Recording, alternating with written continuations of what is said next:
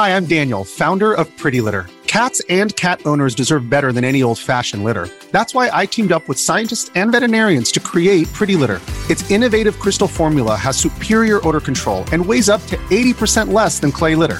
PrettyLitter even monitors health by changing colors to help detect early signs of potential illness. It's the world's smartest kitty litter. Go to prettylitter.com and use code SPOTIFY for 20% off your first order and a free cat toy. Terms and conditions apply. See site for details. We say things that don't mean anything, but thanks for listening. Yeah.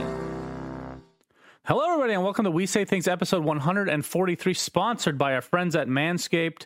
We're doing our quick intro with good old Manscaped as well as our Patreon before we let our guest on. Uh, so, without further ado, SyndereN, like I said, the episode is in fact sponsored by our friends at Manscaped. Splish, splash. I was taking a bath. Look at your face. And I noticed I have beautiful balls. I'm sure. Oh. I'm sure our guest is gonna be really happy to know that he is. He's not on yet because he's waiting for this intro to come. Our friends at Manscaped, the global leaders in below the waist hygiene, are turning men's shower dreams into their favorite routine with the all new Ultra Premium Collection. This all in one hygiene, skin, and hair bundle is designed to upgrade the everyday man's shower routine from head to toe. Your skin, hair, and balls deserve this. Save big by going to manscaped.com. And if you want 20% off and free shipping, insert the code We Say Things. And you can see right now, I'm holding a bunch of the beautiful products. Let's see, we got body wash, we got body spray, we have deodorant, they have chaps, they have everything now. Literally everything you would ever need for clean cleanliness, not just You get your balls. Manscaped chocolate. Uh, I don't think they've made anything edible yet. Do not eat your products. That might be uh, an avenue to explore. I would definitely. It, it, Manscaped, if you ever made chocolate, just you know, hit me up. Great suggestion, Cinder. And as always, that's why you're the co host of this show. Uh, and without further ado, let's give thanks to our beautiful patrons in the In Bruges tier. I'll let you take the first half, SyndereN. Absolutely. First off, we've got Shannon. How many weeks are we going to do this? Purchasing the In Bruges tier and hope you will promote my Steam game Foreplay Chess available to wishlist now. I have no shame. Could not change my name last week because of COVID, but since I'm not Artifact, I survived. Too soon. Vovalicious, stop the war in Ukraine. This is madness. Please donate to the Ukrainian army. Roundy three. My name is not Oswald Chesterfield Cobblepot Batman. It's dot dot dot. Games for falling asleep thinks Dota could have billions of players if it were aggressively marketed. Wow, that's an increase. It was millions last time. That's right. That that is insane. Uh, Disco Farm D, Vincent Darksea, Hakuna Matata, Commander Donut, Chakar still an asshole, Milan, Miami, the Mega Pope. Nice to meet you, Shannon, Prince of Adult Diapers, Scott and Ti in New Zealand. Thank you. Also, thank you to Zan Xavier, Nate Thicko01, Hamscroats, Bacon, Shark TM, Uniquely Marinated Capricorn Testes. Okay, then. Dop, nothing to see here. Underscore man, Eve Remort, no soup for you. I think we did that last time and I still Yep. butchered it, I'm sure. Ben Broomhead fucking hates when he swaps his neutral item and it sends the wrong one back. SUNSfan is valid. Thank you. You are valid, Shannon. Thank Congratulations. you. Congratulations. have the wrong capitalization in my name, just like Valve put in the uh, for my voice line for TI10. Pitch Black an aftertaste. The guy hijacking the shoutouts for his game is a DH. I hope that's not a. I don't know what that even stands for, honestly. Uh, drunk The horse. We'll go thing I was thinking, the first thing I was thinking was dickhole. Oh, okay. Yeah, that's Shout probably out to our sponsors at Manscaped. That's right. It's perfect. Anonymous, and last but not least, T Rex lived 66 million years ago. Stegosaurus lived 155 million years ago. The gap between them is a 16 million year greater than between Rex and present day Niebling. I actually did know that one, and it's crazy to You think did? about that they were not that T Rex and Stegosaurus didn't live together. Isn't that insane? And they all had feathers, SyndereN. Even crazier. But now we do have T Rex, but it's uh, Slax's son. So That's true. the second iteration is He is might grow up to be just as big. We'll see what he feeds him. yeah. Uh, so anyway, that's our intro. Let's get on to our special guest. Okay, and welcome everybody to episode 143 of We Say Things. We have a very special guest today. He is a four time major winner, legendary captain, Tal, aka Fly. Greetings, friend. How are you doing?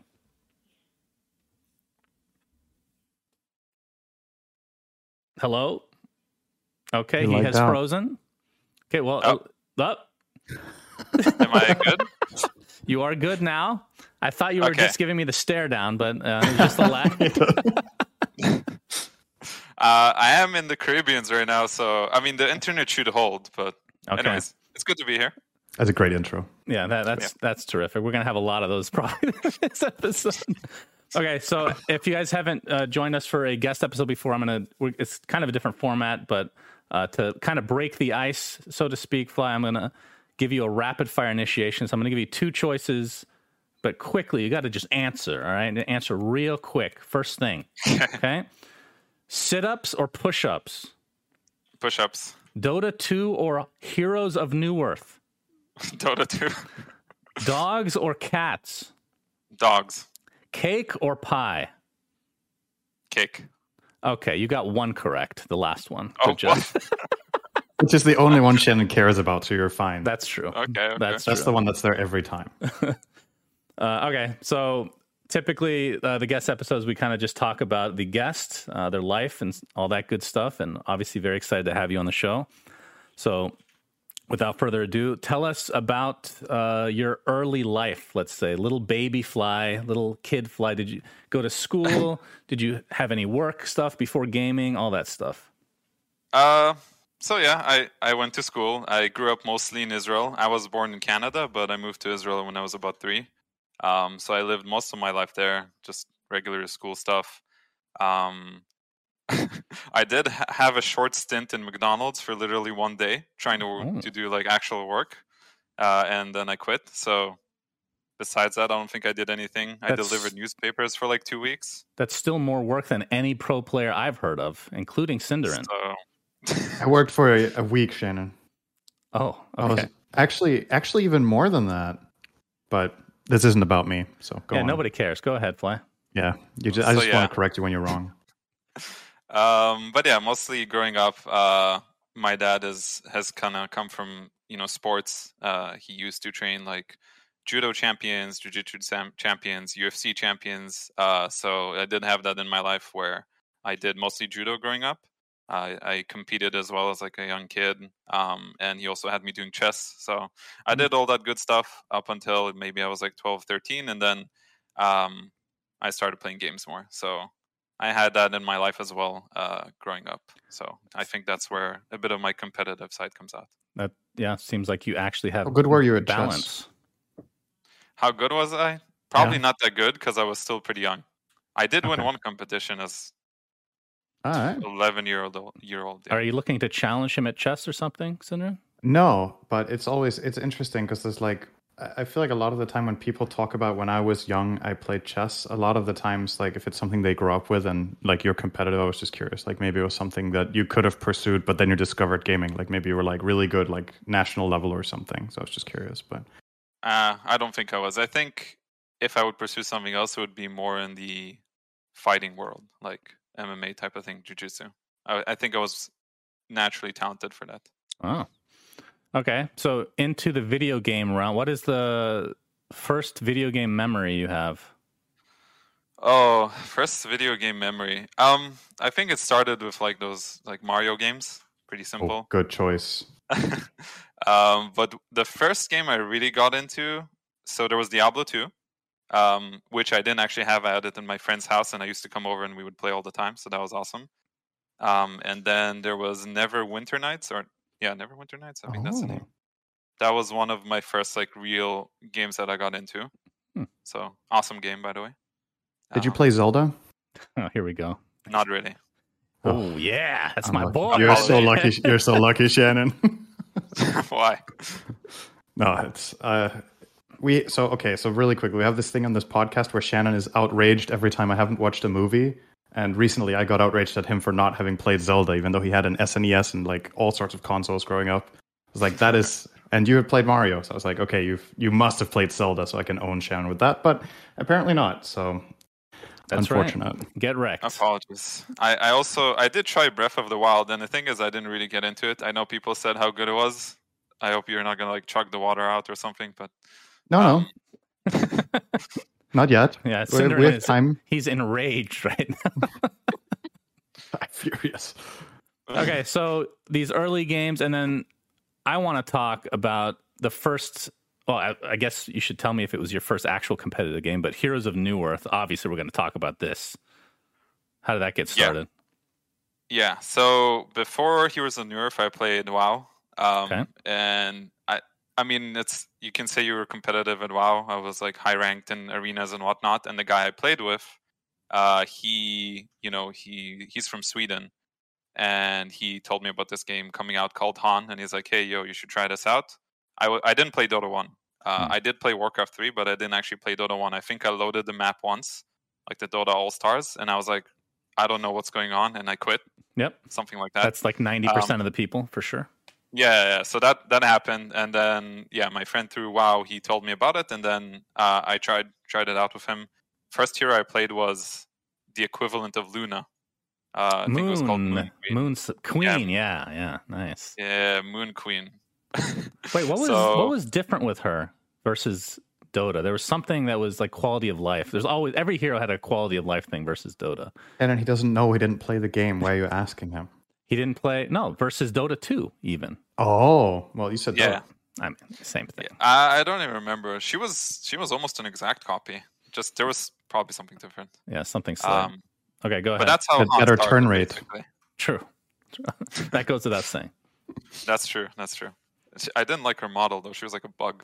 Yeah, Kinda like a bug it wasn't the best. But Slardar was a bug, and he looked awesome. Way better. Pestilence. Pestilence, He was cool. yeah, exactly. He, he had a cool model. I, I like the stun where it's like brings it out of his carapace. That was cool. I mean, every Um, animation in that game was better than Dota. Not to go off on a rant again, but makes me so angry Uh-huh. that Here we go everything was better with that in regards to animation. Anyway, sorry. Go ahead.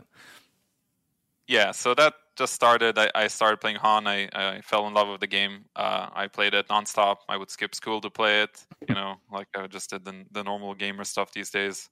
Um, and I didn't really have any ambition to be competitive or something because it didn't really exist. You know, like you would have tournaments for mouse pads or like a thousand dollars. So it's not, not like something you really strive to do. But I just really had fun playing the game. Um, and I met some people along the way in like my pubs uh, namely a guy called Nova back then, Yasha, and uh, also N0tail. I met through like pubs and uh, approached him basically like, "Hey, you want to like start playing with each other, like just for fun, you know, type of thing." And it kind of snowballed from there, where um, a guy that used to work in Fnatic uh, as a general manager, he scouted us like. I don't know. He kind of did like a side project because back then Fnatic actually had a Heroes of Newerth team with uh, Trixie and some other like Finnish people.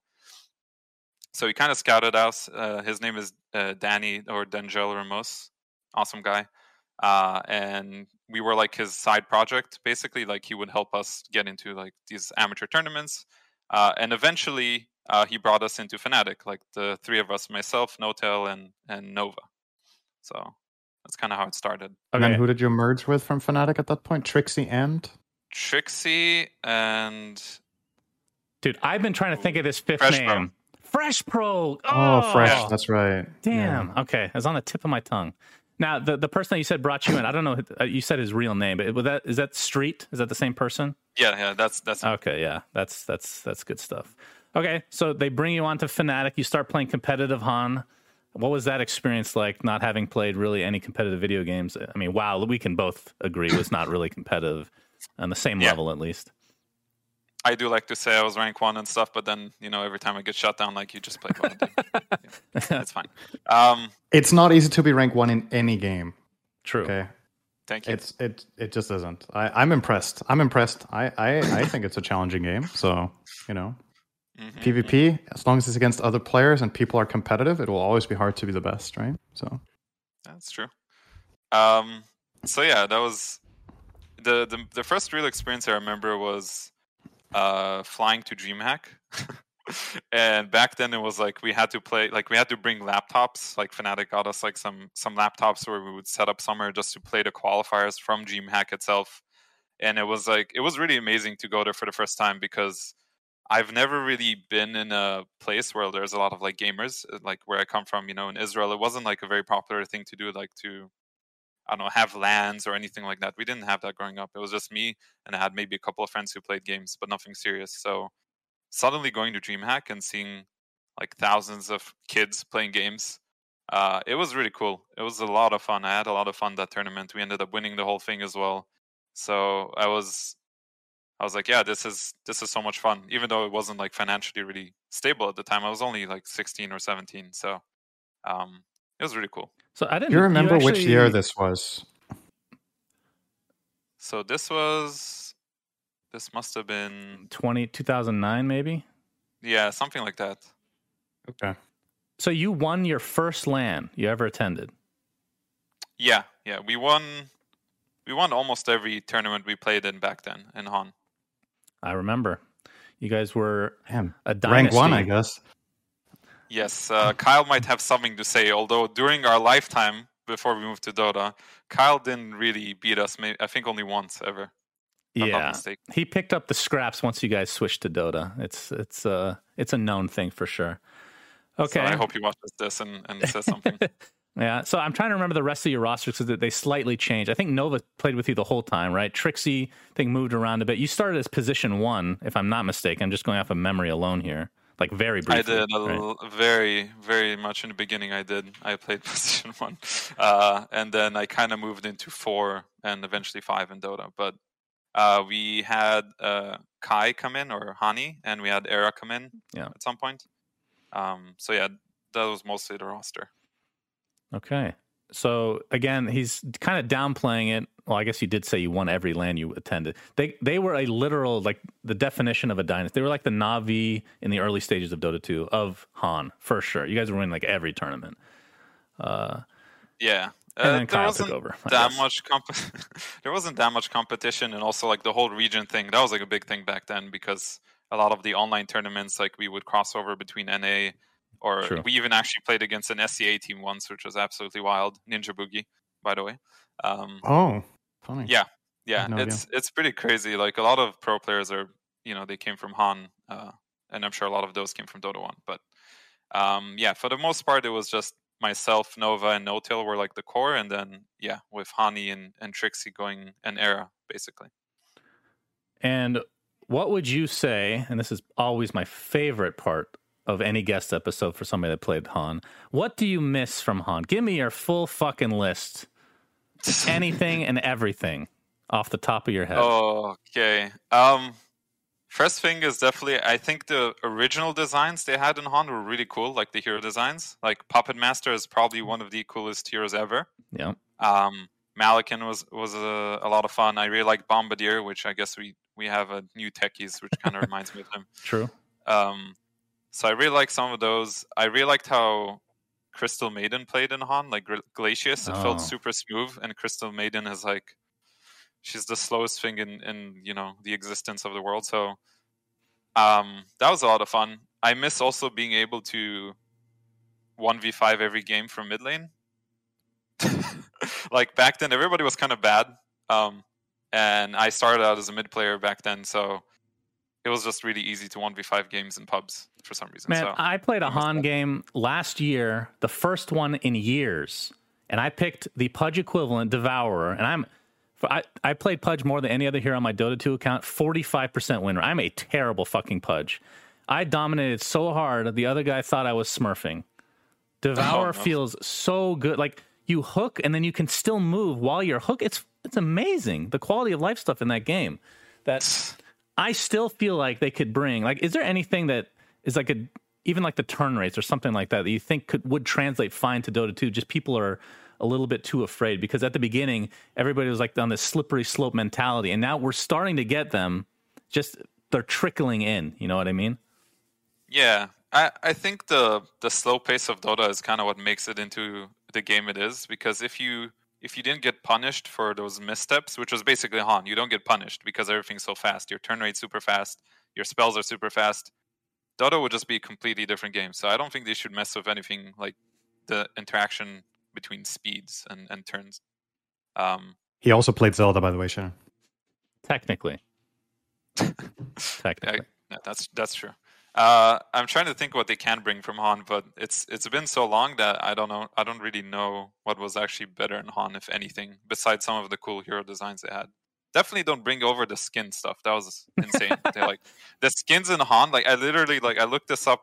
I don't know, maybe a year ago. I went online to the website and like I checked out hero like Heroes of the Nerf, and I would see different skins for heroes. It's like it's a different hero every time. You know, it would be like Yeah. a crystal maiden and then she would be completely fire then she would turn into a lizard in the next skin like absolutely insane it made no sense I, I agree for the most part. Now there was one, the Lifestealer equivalent Predator had a bunny outfit, which was god tier.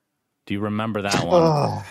Instead of like Um, talons, he'd be holding carrots. Dude, that was my favorite skin. i i do game. actually i do That was No, some that- good shit. those skins were wild man They're, the game like when IceFrog left it, it was all downhill from there That is true. I mean, that, that's the thing. Like, I don't know if it's like nostalgia, but that first year when IceFrog was working on it, after I switched from Dota One, that's still like the most fun I've ever had playing a game. Personally, um, I it was a lot of fun i, I love Shannon game. was a I- pro at CS, so that actually says a lot. That's true. That's true. Like, I'm not saying Dota 2 is not a better game. It is a better game. It's just taken time. But I still have not had as much fun playing uh, versus the first year in HoN. But yeah, when IceFrog left, it was just garbage. Uh, okay, so let's talk about that. Oh, go ahead. Quickly, Shannon. Quickly. Yes. Okay, so I'm like the opposite of Shannon when it comes to HoN because I never played the game. Um, I think I've watched HoN twice, and I think both times I watched it was a DreamHack, and it was Eurofinals, I believe. Um, when I was there, I think one of the years, or even both of the years I was there, actually playing Dota 1 and Dota 2 the second time or whatever. And I think in one of them, you played a finals against a team that had, I think it was, what was he called? That uh, Was it Slicks, an Australian player? yeah yeah Which team did he play for? Was that Oh, Stay man. Green? no it was it was a different name Oh, it was something with F, I think. Freedom? No. No. It was something with F actually, but I don't remember. Um, I'm just their I'm name. trying to remember, but that checks out that that was a finals, right? Because I feel like I Yeah. watched two finals. Yeah, so you played Yeah. against them, and I think both times you won, and that was I think the first and the second roster were slightly different. So I think the second iteration was probably the final one because I think that might have been like 2011 or 2012. That was probably the final year you played, maybe. Yeah, Um, it probably was. So I, I so Shannon was like, what are the things you miss or that you would want to trans transfer to Dota? For me, watching that game, I, it's like every game, right? When you don't play it, it looks a little bit like to me when I watched the game, I felt like animations and everything was all over the place and like really cluttered. Um, and I find Dota to be more identifiable. Do you agree with that, or is that just because I didn't play the game? Did you feel like the design of like spell casting and everything was clean, or uh, was it a little bit Um? I think it was pretty clean in the beginning. Uh, Mhm. I think it got worse and worse over time when they continued to add heroes nonstop without like pausing and being like, "How does this hero change everything in the entire game?" Hmm. Because that's what happens, right? A, a, Yeah. a new hero can change everything. So, in the beginning, So what's I think something you don't miss then? I don't miss. Yeah, what's something in Juan that you thought was really bad, but while you were still playing that you didn't like, and did Dota do a better job? Mm, something I didn't miss. I think the basically the way the draft worked was was kind of questionable, especially when they decided to turn it into a blind. I think it was called blind captain's draft or something like that, where you would Was that the literally. official tournament mode? Yeah, at some point it was. So they kept playing around with the the way drafting worked, and at some point you had to you basically blind tr- ban things so the enemy couldn't see something like that, Hmm. and that was was one of the breaking moments. Uh, so I think they played around with the drafting too much in a very crazy way. I don't even Um, remember that myself. You know, Yeah, that's kind of when we we stopped playing. all right, final HoN thing. I just have to say, I know you're not a big taunter in Dota. You're, you're very low key, but the taunts in HoN were fucking god tier in comparison. Am I objectively Uh, right yeah. on? yeah, yeah, the the one with the gunshots. The Oh, Samuel Jackson. That one was that was so hype. Uh, yeah, yeah. So there were some good ones when you kill them, and then this the sound comes on. It's like your entire screen is just covered by whatever the sentence is. Oh man, there was the unicorn one. That was so cringe. The rainbow one, uh, Yeah, yeah, yeah. pack was so good. Oh, I loved it. Rainbow Warrior or something. Oh my goodness. Ah, Unicorn Shannon, I feel like Rampage, it- Unicorn Stampede. I don't know. If Tal and I we did the so whenever there's like a new treasure or whatever in Dota and we do our podcast, we will like at least most of the time we will like rate the sets with how good we think they are. And Shannon and I very much disagree. Tal, I feel like you and I we will be more like the same wavelength with what's a good cosmetic. So I I can appreciate that. Yeah, Um, I have, I have ra- rainbows and unicorns don't sound very HoN or Dota to me. Uh, No, no. The sound was just satisfying. I remember that much. The Oh, yeah. especially the gunshot one. But uh, yeah, I, I'm not a fan of like changing skins like too much, where you don't really recognize the hero anymore. I think there's like a Viper skin that looks like Dragonite ulti. Uh, pretty sure. is that the set that that's like that. our set? Is that the one that looks like a turtle, or is that a different one? I don't remember. Um, There's one that's a turtle that it was my idea, and it's our set. So don't talk shit about it, Fly. Okay. I love that set. by the way, Everybody- actually, there was there was a cool set. I think was it for Underlord that you guys made? oh yeah, the Grim Reaper. Yeah, with the cloak. Yeah, that's a cool one. yeah, that yeah, one's really cool cool. one. Thank you, thank So you. guys Okay, should get it. so uh, your transition to Dota 2 because you guys didn't immediately switch. It was it wasn't like that slow of a switch over, but it wasn't like immediate because immediate was like 2011. I remember being at NASL. That was one of your final tournaments, probably. You played against It, it was probably the final Kyle's one. team. Um, Yeah, I think that's the only time they beat us. I think oh wait, You was that team lost? called Really? Fringe? Was it called Fringe? that does the not sound familiar. Australian familiar. team. Oh, was that the name of a player? Damn it! I just thought I had it. I was like, I have it at the tip of my tongue. it, that was not. You'll get either. there one day, old man. So NASL Don't worry. finals, The comments will know. The comments always know. right? Uh, Yeah, you were there.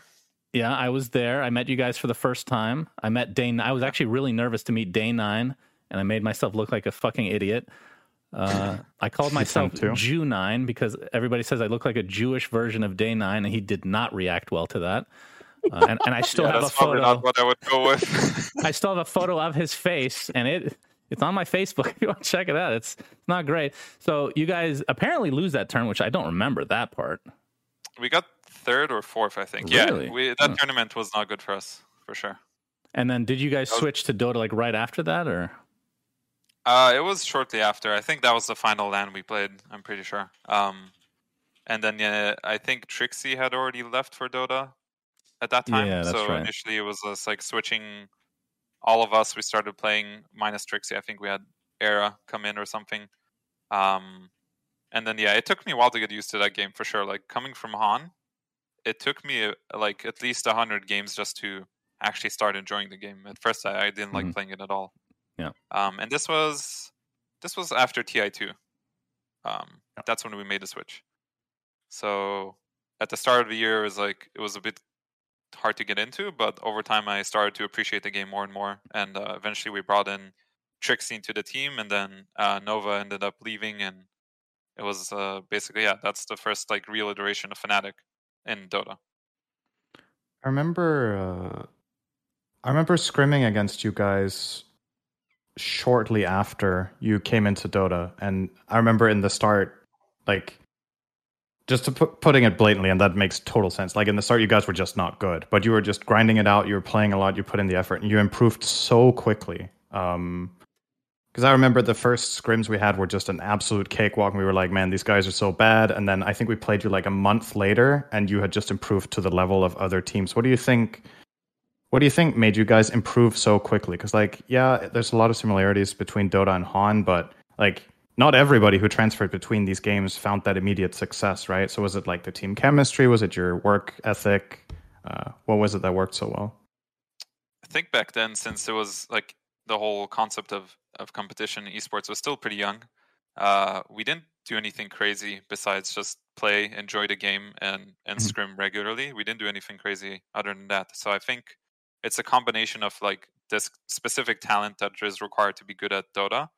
It definitely is is very much the same in Heroes of Newerth. So some people it might not translate as much, but for us it all it thankfully did for pretty much all the players on our team. So I think it was just natural. Were you surprised at all by the the reaction of the community to people that switched from HoN? Because it felt like at first they didn't want Yeah, people fun like trash. they were very angry with people for some reasons like you wouldn't want players playing dota 2 which is just a stupid concept and then the term HoN trash which i think was an insult before and has now become almost the opposite it's a con like because everybody that's Kind HoN of trash is, endearing. is very good at the game obviously Yeah. were you surprised at all by the reaction Uh, a bit at the start, uh, because I didn't really understand like how tight knit this Dota community really is, and everybody's very passionate about this game, which is which is a good thing. it's a nice way Uh, to say and yeah. elitist that's a good way i like Sometimes, yeah. uh, I do think people could have been a little more welcoming, um, and it's something we should strive for as a community. Like you know, uh, every time we have a chance to. So it was a bit strange at first, and like whenever you look up on either Reddit or on other- forums, there was a lot of negative comments, and uh, we were still pretty young back then, um, so didn't really take it to heart. But, you know, you kind of get thick, thick skin uh, growing out of something like that. So yeah, it, it's okay. You know, we've moved on. Like you said, now being Huntress is, is actually a good thing. yep Do you think it worked as like a motivating factor for you guys? Like you come in, you you used to be the big guns in another game, you switch games, you have to grind your way back up. People are kind of almost cheering against you because the game you're from. Was that like extra fuel for you guys to just really be motivated and prove everyone wrong, or do you not think that really mattered and you were just playing? I think it was just a humbling experience just to sort of see the scope of competition that's out there. Like coming from from HoN, we were very dominant, and uh, it, at some point you kind of get complacent, right? Like you're you're just winning everything. Uh, we were probably going to continue winning. You know, there was a high chance. So it was just a humbling experience to change. So I don't think there was anything too crazy about hunger at the start. It was just like, yeah, it- looks like you know we have our work cut out for us, and just you know if we enjoy it, we got to do it. So how, how was your time with Fnatic in Dota 2? Like what kind of results did you guys have? Uh, not the best results. We had mixed results. Uh, occasionally we were able to, you know, make it pretty far in tournaments, but we were very inconsistent. Um, I think that was a time period where I myself was not 100% committed because I was still kind of speculating whether I, I would continue somewhere else in my life.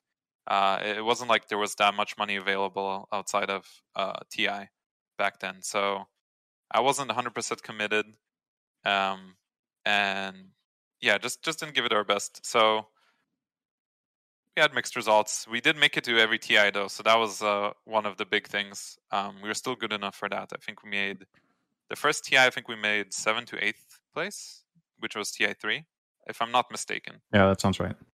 Um, and the next TI was was worse for us. That was like I can't remember. That was either nine to twelve or even worse. Uh, that TI was rough. TI four was was hardcore.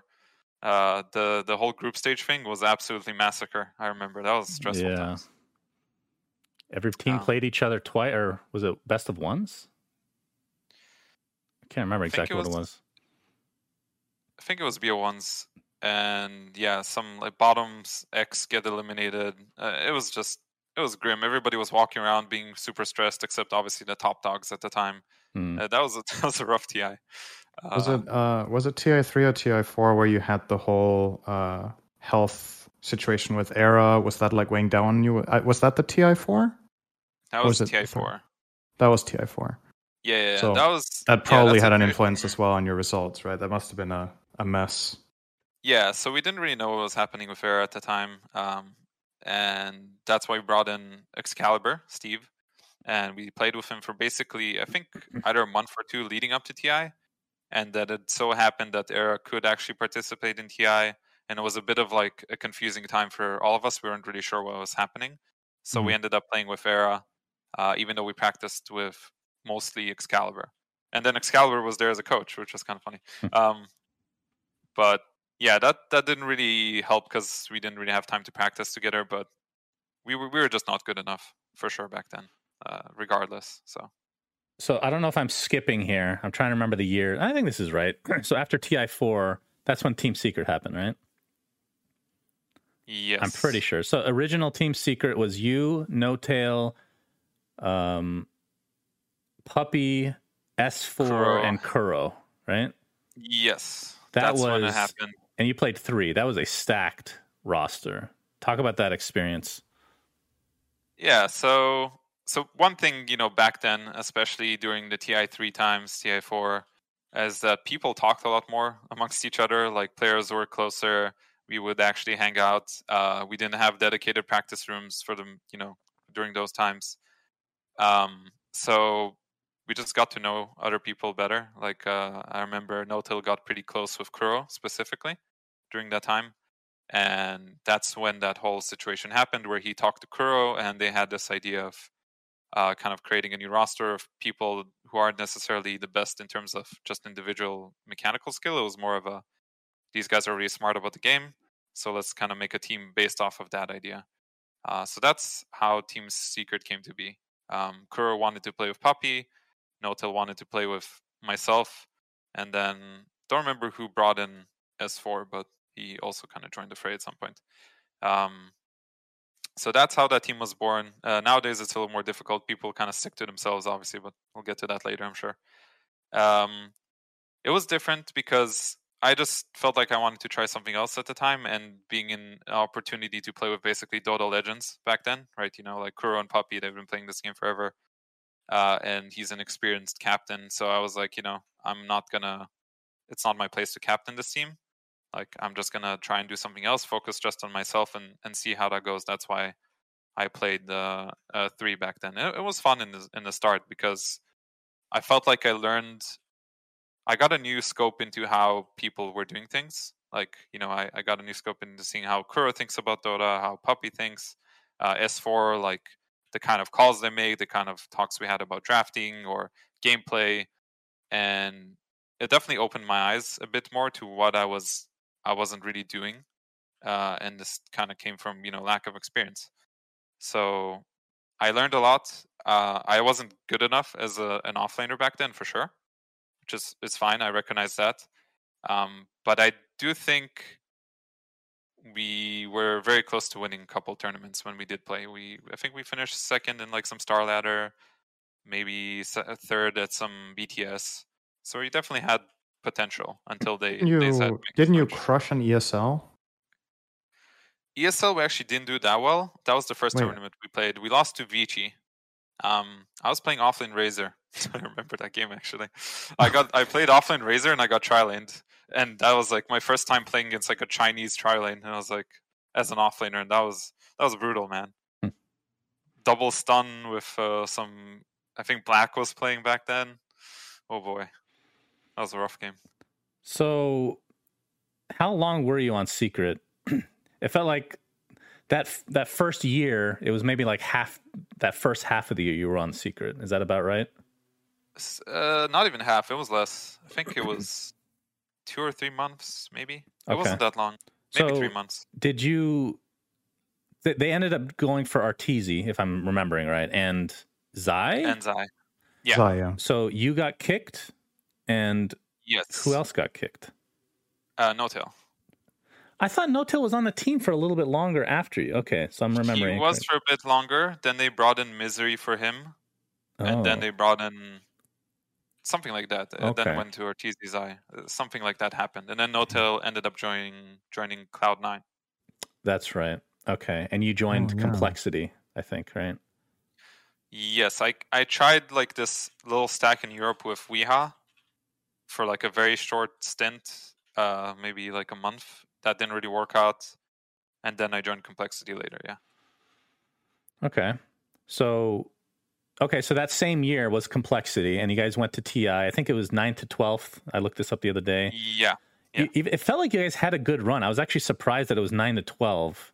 Why did it feel like you guys had a good run? Am I crazy? Or is that a different Because year, Uh, we maybe? made it to upper bracket and through the group stage, which is Okay. kind of surprising. But Yeah. yeah, we actually did. um, and then we ended up playing EG the first round, and uh, I think one of the games we were kind of in an advantage, like a small advantage, and then there was something happened, and we had to pause the game for like an hour and step out of the booths and and like sit out, and that was very stressful. I'm sure Kyle remembers this because he was like, really stressed out.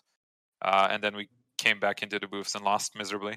Um, I don't think we would have ever really won that series regardless, but I think that also ruined the momentum of like an underdog team kind of having like a small advantage. Right. It means a lot when you actually play on stage. Like you can all feel it like, oh, we actually have a chance of beating this this top team.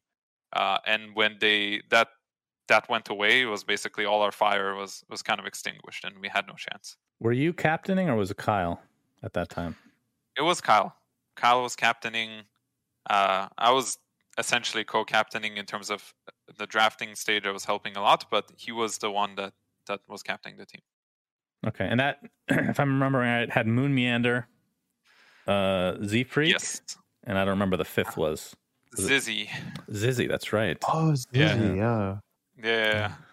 Uh, It's always yeah, funny but- when you go down memory lane like this how many players had like one or two big moments and they just totally vanished. Like Hmm.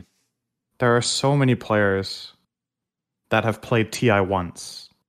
Right? It's it's kind of funny that there's like this like small subset of people that just keep coming back year after year after year, qualify, just you know, re- make a name for themselves, keep finding new teams. But there's just as many stories that like end with one attempt, right? It's kind of it's kind of sad when you think about it that they don't get another chance. Um, I mean, obviously, a lot of it is also down to themselves, right? If they have that fire. But what happened with Zizzy, for example? Is that did he just like lose interest after TI, or did he never find another team?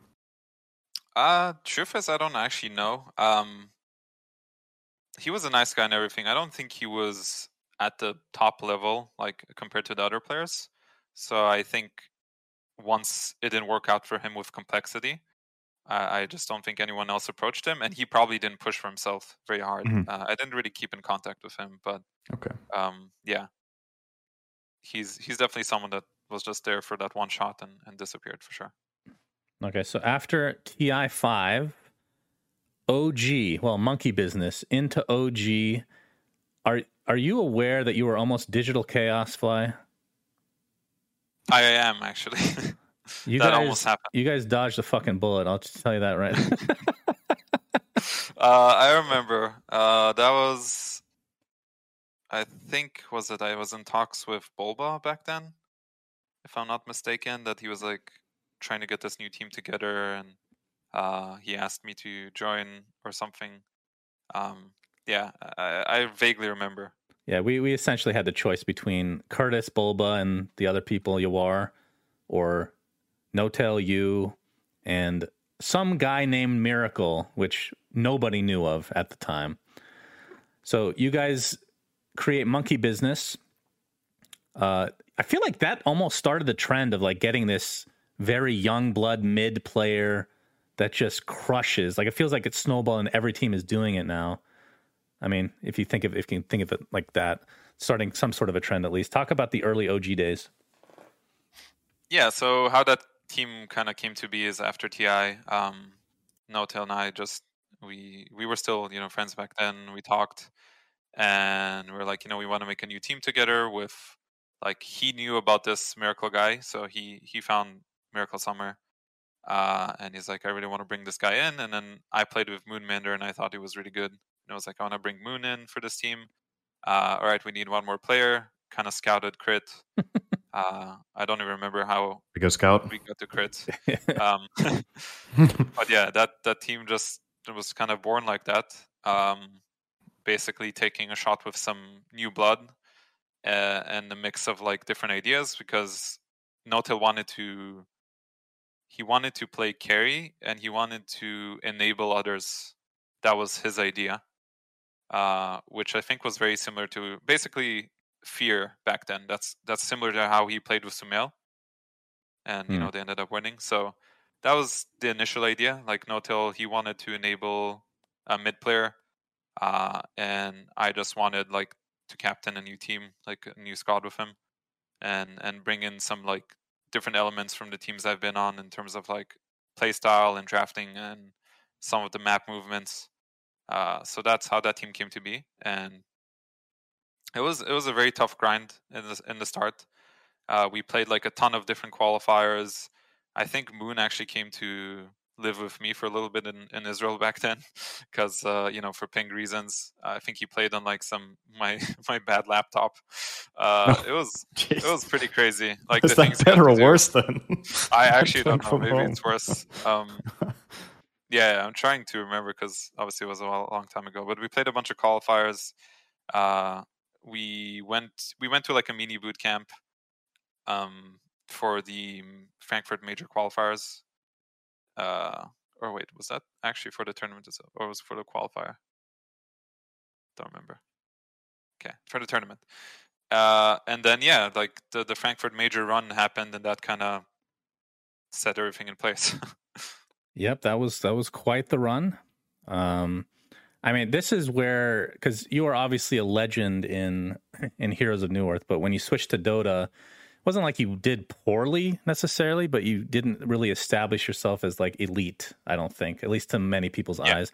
And four majors with OG. I mean, that if that's not solidifying yourself, I don't know what is. By the way, I take back what I said. It was Sumail was like you said TI five, so that was actually starting the trend in the Western scene to get like these young bloods.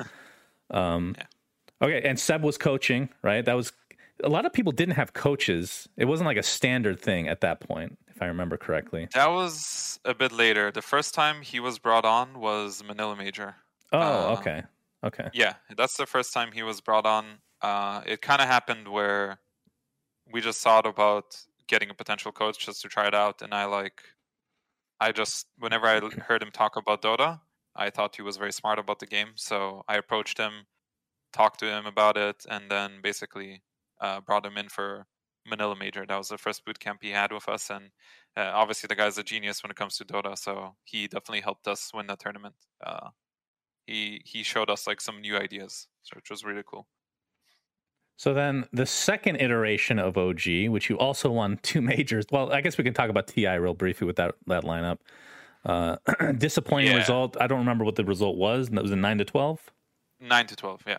So talk about Yeah, the that was- disappointment of that after winning two of the three. Ma- there was three majors, I think, every year, right? Yes, the we lost the second one. The second one was Shanghai, I believe, right? Yeah. Oh well, you dodged the bullet on that one at least. Yeah, nobody yeah, that. yeah, that was that was a mess. Uh yeah, I, I will say Manila Major is definitely one of the. Actually, both Frankfurt and Manila were were some of the best memories I've had. Not just because of winning, winning makes it obviously better, um, but those tournaments were were really crazy. Like Manila Major having you know uh, the the dude from Game of Thrones opening the the doors for us walking out. That was insane. An absolutely filled arena. Um, with like Filipino fans first time being there. That was that was amazing. Uh, that was so much fun, and I think that tournament we were like heavy favorites. Like we, I don't think we could lose to anyone that tournament. We were like really uh, on the ball, you know. And the Frankfurt one was that exact opposite. We were like basically down in the dumpster. uh, we we kept losing. We we went straight to lower bracket, and then we we made kind of a miraculous run. Uh, and then almost got you know uh, trampled in the end when the entire like crowd just ran on stage and started jumping up and down. So those those are like some old memories which are pretty cool. But yeah, leading up to TI, uh, I honestly think putting it in simple terms, we, we choked. We choked hard uh, as a team. We we were definitely way better than what we showed. Um, and that, that can happen to any team, right? Like that that does happen to teams. That happened to Secret at TI five, for example. That happened to them. They kind of choked. Um, and uh, that was like our first experience going into a tournament like a, a ti and being one of the teams to actually look out for Mm. um, so i think the pressure got to us Do you think there's a men- sorry? Do you think there's a mentality that you learned or that you can talk about about maybe peaking too early in the year because it is a long year. A lot of especially back then, there was a lot of tournaments, and you guys crushed. And we've seen a lot of teams crush during like the middle part of the year, and then when it gets to TI, it's like they're almost burnt out sometimes. Was that the case at all? a bit but that's because back then um, we didn't really understand as much as we do now in terms of how to properly train and what kind of support system you need around you Hmm. because all of these things do matter in the end because what you're saying is is 100% right but nowadays we've progressed far enough that this is a bit less of a factor it still is a factor but not as much because So you know, we win a tournament, we're all like super happy, and then the next major comes along and we don't try as hard, we lose, then we're like, okay, we're hyped up again. But nowadays, if you look at it, like you have these consistent matches every week that you have to prepare for. People are now way more organized in terms of how they do things, how they draft, how they talk about replays, how they how they, you know, everything around the team is way more structured, and I think that helps. And back then, we had a bit of it, but not as much as we do now. So what you're saying is definitely accurate, especially back then. Okay. So TI disappointing result. You guys change rosters a bit again, going off of memory. Um, Yes. S4 comes in, I think, and JerAx. Is that right? Uh, wait. So that's when Miracle S4 leaves JerAx and Crit leaves, and or Moon. Anna comes in. Oh wait, was it three players changed? Crit leaves for EG. You You guys kicked Moon, that year, I think. Yes.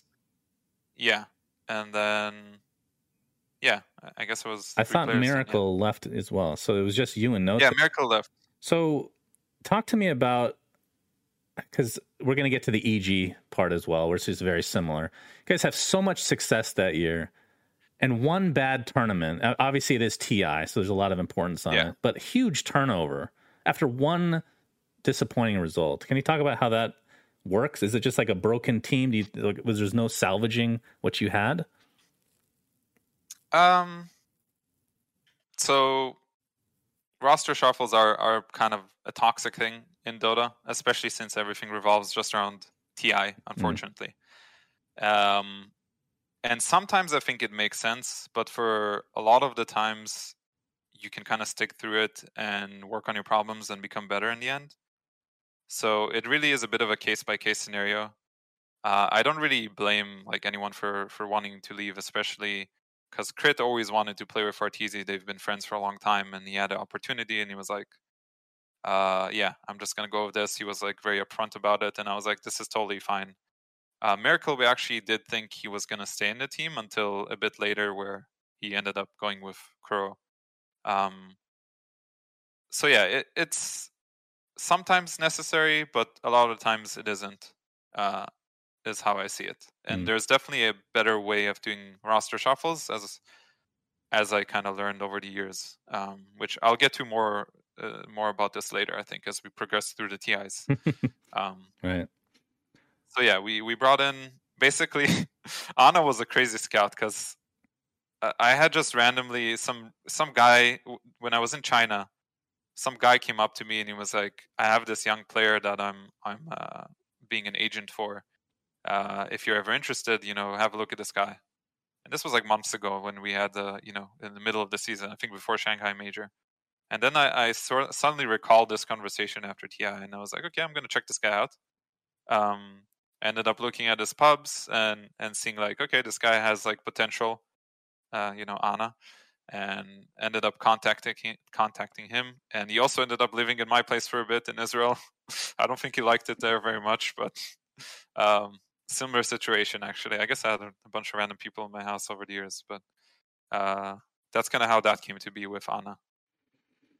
And then you guys went on to win two more majors that year, despite having a huge turn. I mean, that's a 60% turnover rate on your roster. Didn't matter, apparently. So, talk about how those experiences maybe differed from the previous two. Yeah, I think those wins were so. I think that's when they had the single elimination format, right? Like Boston Major. Um, we we kind of just. I think one thing we had going that was good for us is that we were very smart at figuring out the game and abusing it to the max. So that's you know a lot of teams labeled us as like a team that abuses illusions and like this alchemist, and we actually did. We just abused those heroes to the max. We just figured out like, hey, we can do all these crazy strats around these particular heroes, and we're just gonna abuse it because it's gonna make us win. Um, and obviously, N0tail is like a an amazing micro player. Like that's one of his strengths as a player. So we abused those, and the wins didn't feel as satisfying uh, as those other ones because those it just felt like there was more weight to like Frankfurt Major and and uh, Manila Major, but still, you know, awesome wins. You know, it's Is still it- obviously Is it to win. also feel not as great because after winning the Boston Major, the logo shown was the digital chaos one? Do you remember seeing that photo? DC wins, and they weren't even in the finals. I actually don't even remember that, but now I now I know. So that's oh man, SUNSfan our way to a not know victory at the Boston Major, apparently. Okay, so so those two majors didn't feel as good. That's interesting to hear. Uh, why why do you think that is? uh, just the thing is, I, what was even the fourth major? I'm trying to recall exactly what happened. I mean, Boston, I remember. Kiev, I think. Uh, yeah, Kiev. Actually, Kiev Yeah. felt amazing. Never mind. Boston Major was probably the most forgettable one um, in, in all of this, but Kiev Major was definitely amazing because that was like a hard fought battle where we had no business winning. we should have lost that game 500%. Um, but sometimes, you know, like all it takes is one moment Oh, in yeah, I remember this game. That was against Yes. VP, right? Game, th- game Yeah. against VP. You had was- Anna. Anna was troll or something, right?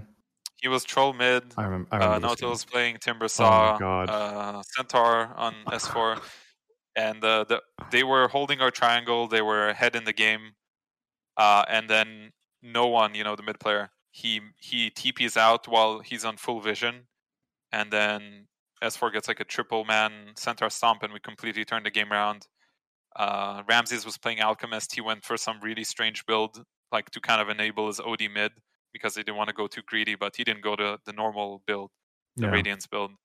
Uh, and after that fight, we basically completely turned the game around. It was that game was wild. That was a full full of emotion. That finals. That was yeah, that was crazy. So those two major victories into another TI, another disappointing result. What was this result? This uh, was that nine to twelve as well, or was it slightly better? It- no, it was seven to eight. Yeah, Okay. I believe we lost to LGD. I think I want to say LGD. Uh, like Was got this eliminated. TI six? No, Seven. this TI was seven. TI seven. No, the one. Before, yeah, right, right. No mind. Yeah. yeah that was that was I, I just didn't think we were good enough at that yeah i don't like i don't exactly remember why but we just couldn't get it together uh, i think like kiev run is a bit of a miracle run for us and i think everything we played kind of got nerfed to the ground and we just couldn't find Hmm. our our place again like in the same way Do you or Um, any of your teammates like? Do you feel the pressure at it? Obviously, TI, you're going to feel pressure, but do you feel more so being the team that won two majors, like the target's on your back, so to speak? Like we talk about this all the time, like a theoretical basis, but is that actually a thing? Like when you're in the booth, you feel a little more pressure as a result. Oh man, you feel you kind of feel everything at the booth, like inside the booth. It's it's hard to describe. Uh, I'm I might not be articulate enough, but you can kind of feel the enemy team when you play against them. You you you feel their emotion, and if they have fire or if they're playing to lose, uh, you can feel yourself if you have pressure, and if you're a type of team slash person that actually thrives off of pressure, which I think a lot of like the best teams or the best players in the world they thrive when there's pressure because there is pressure, especially during TI. When you you enter those booths and you sit down and you like you feel it for sure. Because even though we tell ourselves, you know, like don't worry about it, just go out there, have fun, you're gonna feel the pressure. It's just gonna happen. It's natural. And Mhm. if you are somebody that can use that and become even better, then that's you know that's when champions are born. Um, so it's a really cool thing because doing a game, something that can happen that can completely change the mood and the atmosphere for a team. You know, that's why um, like I was saying earlier, when we were underdogs and we had like a slight momentum, that that was a huge thing for us. That was fire. That means people are talking more. People are actively looking thing, for things to do on the map. Uh, we're like hyper aware. You know, our our focus is is 110 percent. Uh, so I really think that's it, it matters a lot. Um, so having a target on your back, going back to your question, it does. You do feel that way, but it's something you can overcome and actually use to your advantage. Um, going into that that TI though, I didn't think we had a target on our backs. I don't think we were as strong, even though we actually won that the previous major. Well, So, that was very um, eloquent, by the way. I disagree with your assessment that it was not going to be. That was fucking awesome to hear. Thank you. I uh, I was, I was just gonna ask. So I think you made a you made an interesting point. Like you guys uh, did really well at a major, and then your strategies got nerfed to the ground. You go into TI, you don't really have like the same footing uh, in the patch. Do you think that kind of ties into what Shannon was asking earlier about peaking too early? Do you think inherently because of the way patches generally nerf the winning strategy of the biggest tournaments of the year that being a team that wins more leading into TI is a quote unquote higher risk almost because there's a higher chance that the thing you perfect and that you are better than everyone else at is the exact thing that gets nerfed. And then you need to reinvent yourselves basically, whereas other teams might just by chance, the thing they're good with is now better. Do you think that's a big deal or? Uh, I do. I think, again, over the years, this matters a bit less. But I do think it mattered a lot back then because yeah, like you said, we we had a specific way of playing, and it, it kind of got nerfed to the ground. Um, and it means we weren't good enough to actually pivot in time. That's one thing that it meant. Like you know, certain teams right now they might be able to pull off anything. Like I look at LGD, they're probably a team that can pull off any of those strategies. Mm-hmm. Uh, one of the only teams in the world. So that's like that's a world class team if you look at it right now. I don't think we were a world class team back then, even though we were able to win so much.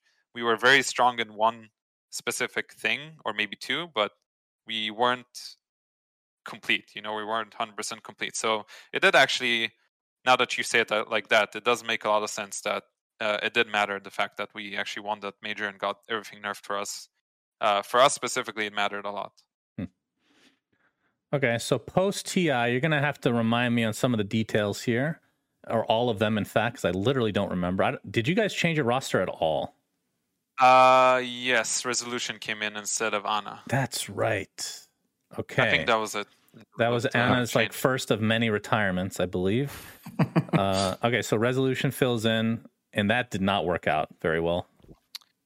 No, what do you we think were the reasons not for doing. that is? Uh, I think he wasn't 100% comfortable in the team initially, Roman, and we didn't give him the time that he needed to like become part of the team because sometimes you get you get in a player and everything fits in perfectly sometimes it doesn't and then you have to make the choice of continuing with that player or uh, basically changing that player. And i think we needed more time and i think he didn't feel 100% trust in him which was a bit of the case back then so that was that's something that kind of uh, gnaws at you like you know like you, you can kind of feel it if there's not 100% trust in you Right. um, so he was not given the perfect setup for success, I'd say. Okay, and then we delve into what many people consider the biggest drama of all. Uh, I don't even remember how this started. You left the team. Uh, just take me through it from the beginning. I'll just let you take it over. Um, yeah, so I'm gonna need one second to think about. Because did Ana end up replacing Resolution before that? No, that was after. Okay. That was later. Uh, but before the me going to EG thing happened, uh, Resolution wasn't really part of the team anymore. He actually got kicked for Ceb, basically. Oh yeah. Okay. Yeah. Yeah. Yeah. Um, so I think the best way for me to like the way I want to address this is I, I want to explain a little bit uh, and then redirect it towards a different uh, situation. So the way I left the team, um, I handled the situation poorly, and I definitely regret how I handled it. But I did learn from it and grew a lot as a person. Um, I think because I've been competing competing at this level for so long, and I am fortunate to have this platform. I want to address that um, something we're kind of familiar with, and that's that there's a line between criticism of a player's actions at the time and dragging it out years later, kind of for fun, you know, quote unquote. Uh, I get the heat of you know what happened, and I understand that when you compete at the highest level, whether it's it's sports or esport or whatever it is, you know, players are going to get criticism. And every time we compete, we are opening ourselves up to the public. And you know, some people might look at this and say, like, you know, if you can't take the heat, don't play. And I, I've heard it before. And I do have thick skin, and you need it at this level of competition, right? Um, people criticize when they care, so I'd rather they care than they don't. And that's you know that's addressing the Dota community in general. Like obviously we care care a lot about our game. Um, it's been about four years, I think, since this happened, and I've tried to move on, but these sort of things the community just won't move on from. Uh, I compete in this game because I love it.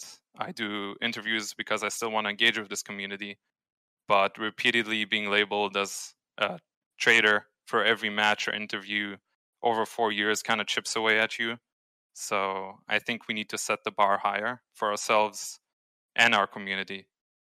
This isn't about which team you're you're cheering for or what players you're a fan of. We can be passionate without being harmful. So that's kind of what I wanted to say about this. well said. And I it's weird because I'm just a fucking boomer, I guess, but the reaction to some of this stuff I just don't understand either, like from my perspective at all. Cuz it's one thing like like I can understand why like from my what I know at least, which probably is very little in comparison to what you know, but like N0tail being mad about this, I get that. Like I can get, mm-hmm. and obviously there's some reason you can talk about if you want, but you don't have to. There's some reason you wanted to leave. Maybe it was toxic at the time or whatever.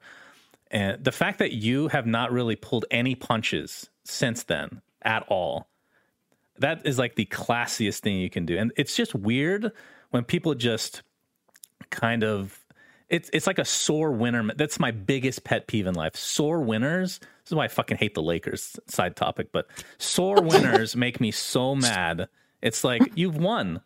I mean, you guys got third. I mean, you can talk about this as well. You got third at TI. You did really fucking well, but it's just weird that it's been dragged out. I agree.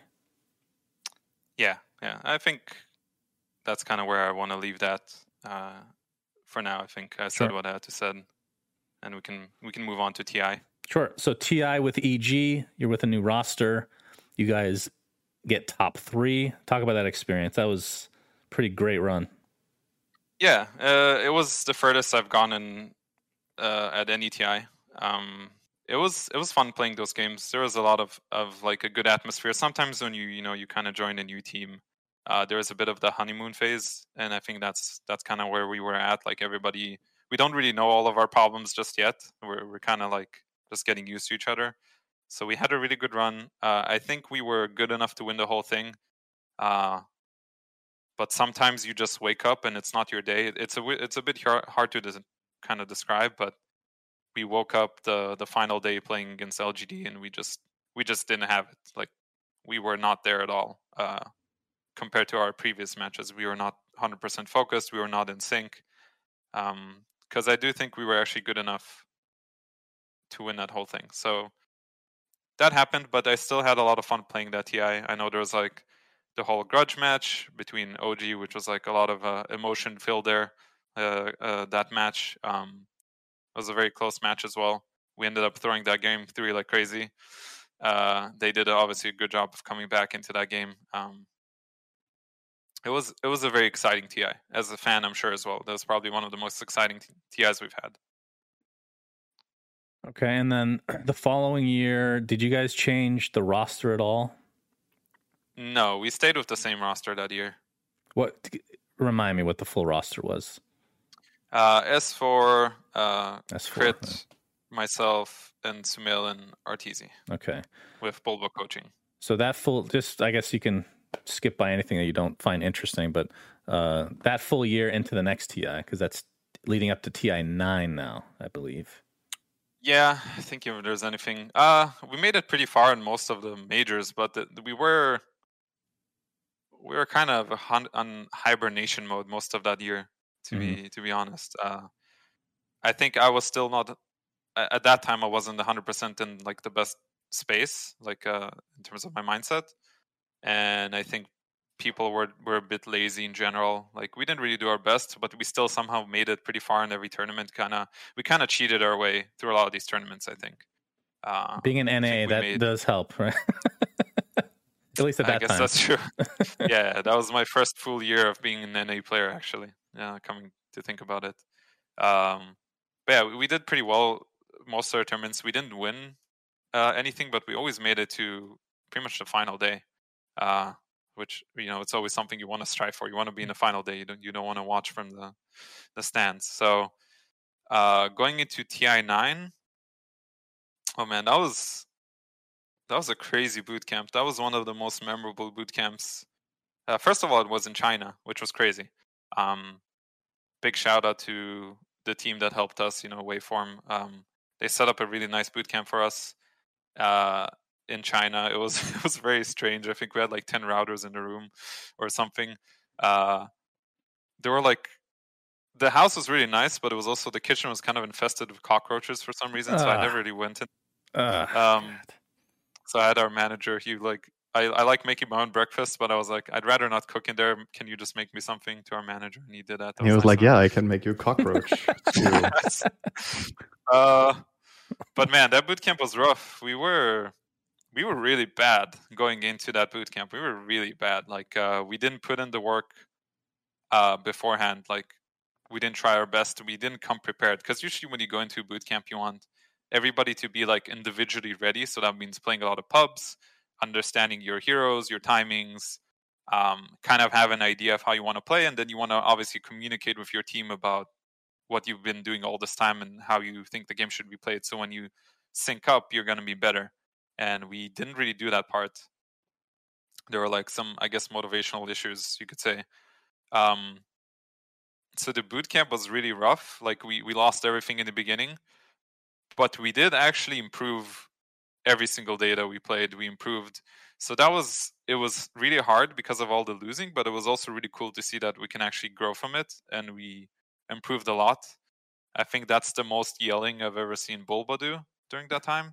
he got really mad some of these days uh, at how the team played. But we did learn and we did get better. So like the end result was good. It's just that the process was very, very hard. We played so many games. Uh, we were having discussions every day. It was like it was very weird. I've never had a boot camp like that before. Um, so yeah, then we go into the tournament. Uh, group stage starts off really rough for us. We almost don't make it. We we did manage to kind of clinch it in the end uh, and qualify to upper bracket.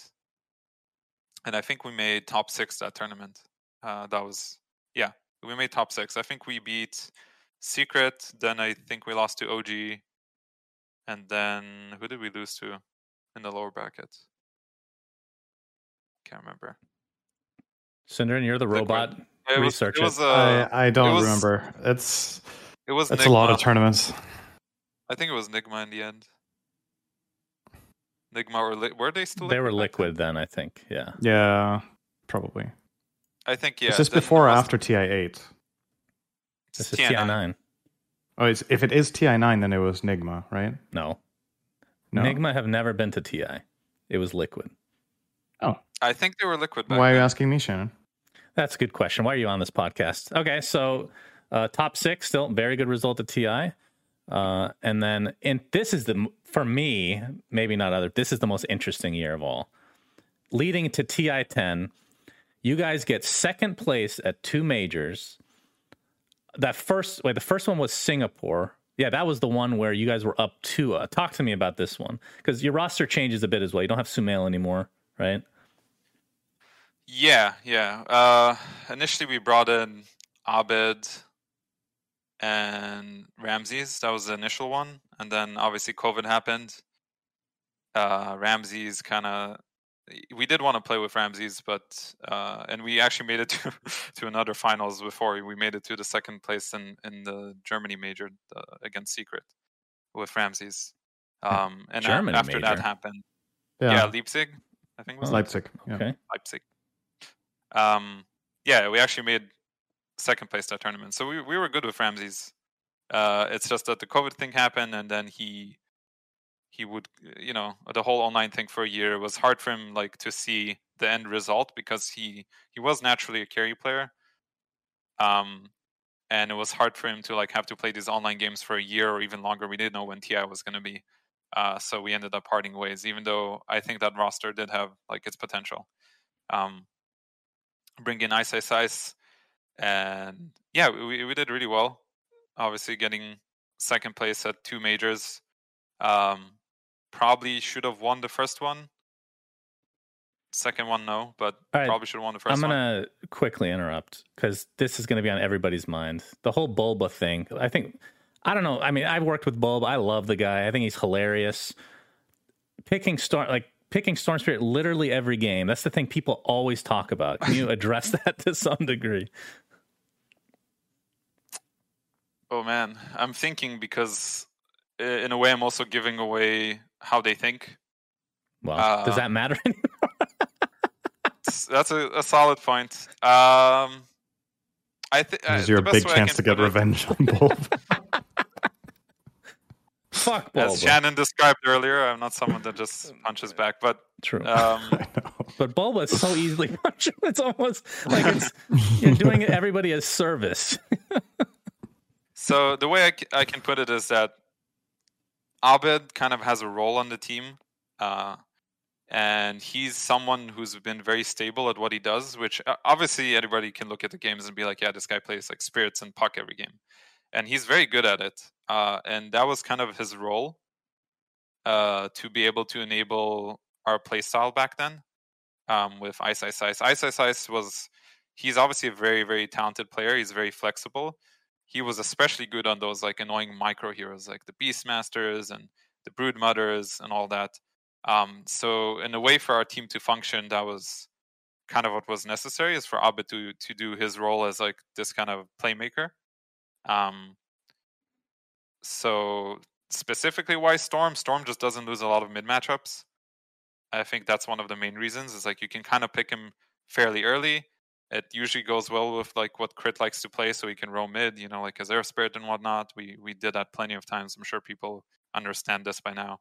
Um, so it, it just made sense. It was kind of a way to to structure our our drafting to be very stable. And if it's something you can say about EG is that it's a fairly stable team, uh, very consistent, almost always high high placements. Uh, and that's part of the drafting process is because the drafting process is stable you're going to have usually stable results. Maybe it's not the push that's needed to be a champion team because we didn't actually get first place but it was good enough to get us into almost every final day of any tournament right? And I'm pretty sure I know the answer to this question, but the question mark did it actually have any impact on you guys mentally? no uh, no at least not for me. I, I didn't even notice uh, i was only told after i don't know i was just i i, I usually go into games and I, I just mute everyone on the enemy team and I just do my thing. I I don't care about this. Like whenever people spam their their voice lines, you know, I, I just don't want to hear it because like I want to just listen to what my team is saying. Mm. Um, some people use it to try and tilt others, but when they're when you're muting them, it doesn't really do anything. Right. It's kind of chill. Uh, and I will say though, there is a difference between a well-timed voice line to like a random one. Like I kind of appreciate it when I watch matches and somebody like drops in like a specific hero voice line to like a specific moment in the game, and I'm Mhm. like, okay, that's okay. Uh, when you Topson's just good at spam that. Like yeah, yeah, Topson's actually really good at that. He's He's he's, the really best. good at that. Yeah, it's almost So like a I form of uh, art in some ways. Yeah, Mhm. I like that too. I'm a much bigger fan of that than the taunts and everything. yeah. yeah. It's more, so- it's more clever. It's fun. So I'm I'm a fan of that, uh, but not the the random spamming. Even though some people will use it for their motivation. Obviously, worked for OG in the past, uh, like uh, as a sort of mind game. But like I said, it doesn't really affect me because you just mute them. Right. Okay, so, So- second. Oh, go ahead. Yeah, I have one thing. So you you were saying that like EG's recipe or whatever you want to call it, like lots of high placements, not as many championships, but a lot of top threes. If you could choose between four third places or one first place and three eighth places, what do you choose? We're not counting TI here, are we? no, just let let's eliminate that because it's Then it's an easy answer. Um, ooh, it's kind of tough uh, because it, like if we don't get first place, we're all going to be disappointed. I think every player is the same. Uh, I'm sure you know it as well. But in terms of how good you are at the game, oh man, it, it's actually really tough. I think if it wa- if it was in the moment, I would choose the first place. Mhm. Looking back at it, I would choose third placement consistently. Because that's something. Shannon and I have been talking about, right? Like we've been talking about what are the like the greatest teams of the last years, and we're always talking about EG as like the arguably sometimes the top of our list, even though you didn't win the big tournaments, but you were always like top three contention. Then there's other teams that like win here or there, but then don't even make top eight, and you're always up there. So like from our perspective, going to tournaments, we always had EG high on the power rankings for that reason, right? Um, so it's just interesting because yeah, from Shannon, I, I think we agree on this, right? Like we considered the last year or the last two years, EG the single best team, right? Even though the championships weren't there. Yep.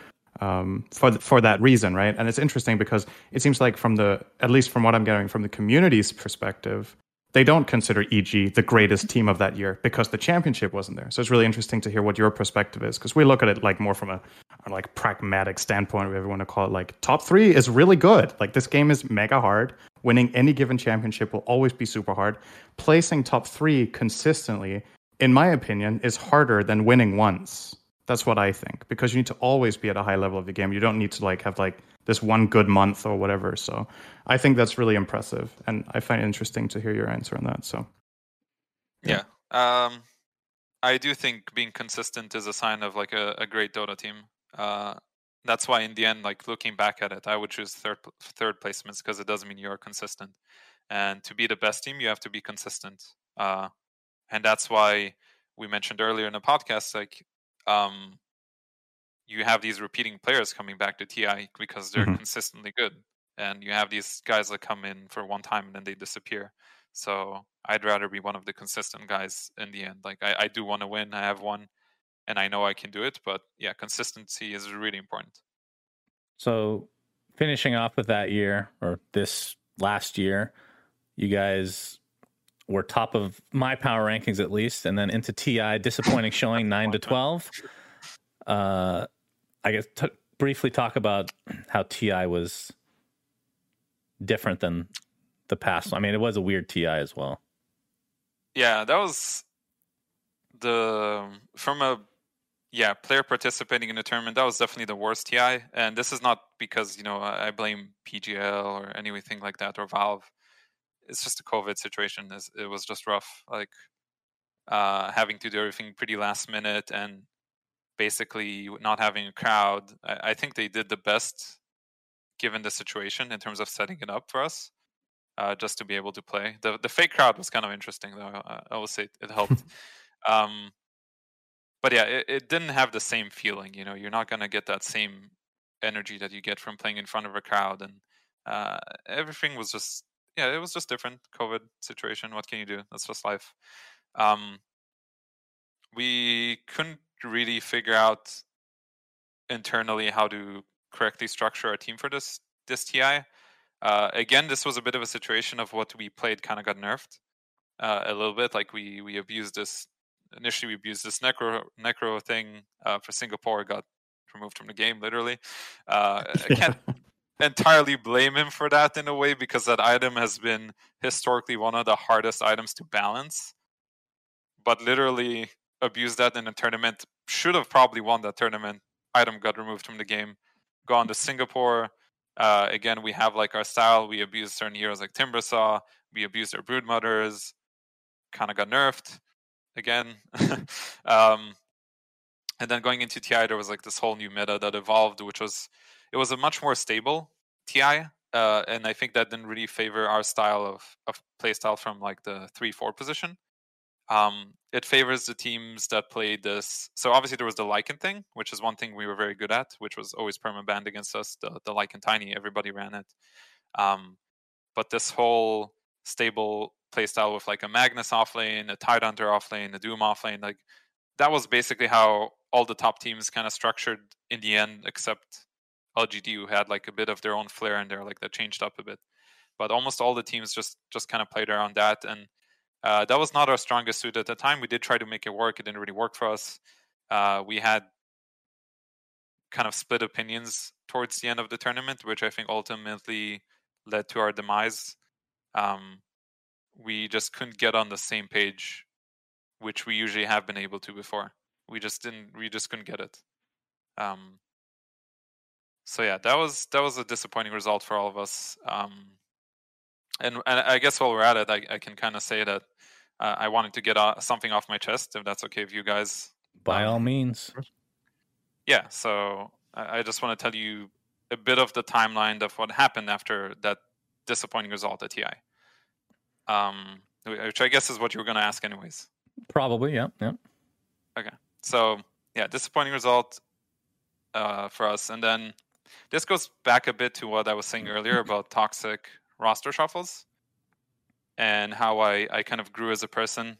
Um, so what I've been doing in the past few years after TI especially like every every TI basically we when you lose and I've basically lost all the TIs regardless of placement is uh, I want to gather you know my team in the room and just be like hey you know it sucks that we lost first of all you know I try to to see how people feel if they want to share usually people still need time to process uh, it- it's a very soul crushing experience right because we all live for this tournament literally this tournament like nothing else actually matters uh, in the grand scheme of Dota, even though it's a bit sad. That's just the reality of a, our of our system.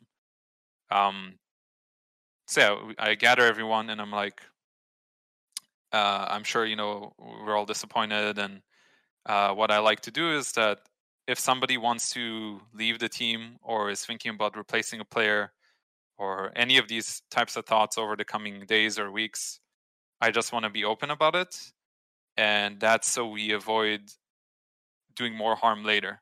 So in a way, it's like if you have something hard to say, you can tell it to me privately, or you can tell Bulba, one of us two, so we can kind of communicate through each other, so everybody's on the same page. Uh, this is just to avoid uh, any more bad situations that have happened in the past, from my experience. This is like the best way to do it. If I don't want to play with this player, I'm gonna talk to him individually and be like, "Hey, I'm not. I'm sorry, I'm just no longer interested." It's gonna hurt at that moment, but it's gonna be better in the long run, right? Because you just need to know these things. Like everything happens very fast in this world. So I, I had that conversation with the guys, and then I think Daryl, Ice Ice Ice, and, and Crit, they flew home right away. Abed was unfortunately stuck for a while. I think he couldn't go back because of COVID restrictions. Um, so it was basically myself, uh, Bulba, and Artour. We stayed a bit longer, uh, and we we talked amongst ourselves like how are, how are we thinking after a bit more time has passed uh, it was pretty clear that Artour didn't want to play with Ice Ice Ice anymore. And initially, actually, both Bulba and myself, we both stated that we actually want to play with the exact same roster. Uh, that was the initial feeling I had. I felt like we didn't really get to show our, our best. And I really did like this roster. Like uh, I love Daryl. He's he's an awesome guy. He's really good. Um, and I think we just had to do some structural changes within the team and like how we operate, how we uh, who exactly has like the reins on the team because it was a bit of a shared power. Um, so yeah, that was that was what we were initially thinking, both of us, both Bulba and I. And then Artour said he didn't want to play with Ice Ice Ice, and then basically we it was decided right away. That was the only thing that was set in stone is that uh, Daryl is out of the team. So he got told, I think right after TI ended, uh, that he's no longer part of the team, and then everything else was a bit up in the air we did we did talk amongst ourselves uh, about how it would look moving forward. And the one concern we had is that we've had this roster for a while now uh, specifically crit artour and myself. We've been playing for a long time together. And this goes back a bit to the point of do you want to continue trying to work on this roster that hasn't won even though we've had we have been consistently very successful or do we want to try something else? And Bulba and I initially felt like we could we can work on this and, and make it work because we've been very close and I felt like we were very strong that year. Um, so that was a bit of a question mark. And then you know TINs, people fly home. I fly on to Italy for a vacation with uh, Evany.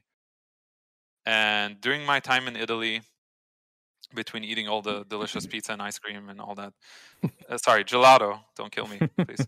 um, delicious. Uh, I, I was still talking to all of the guys.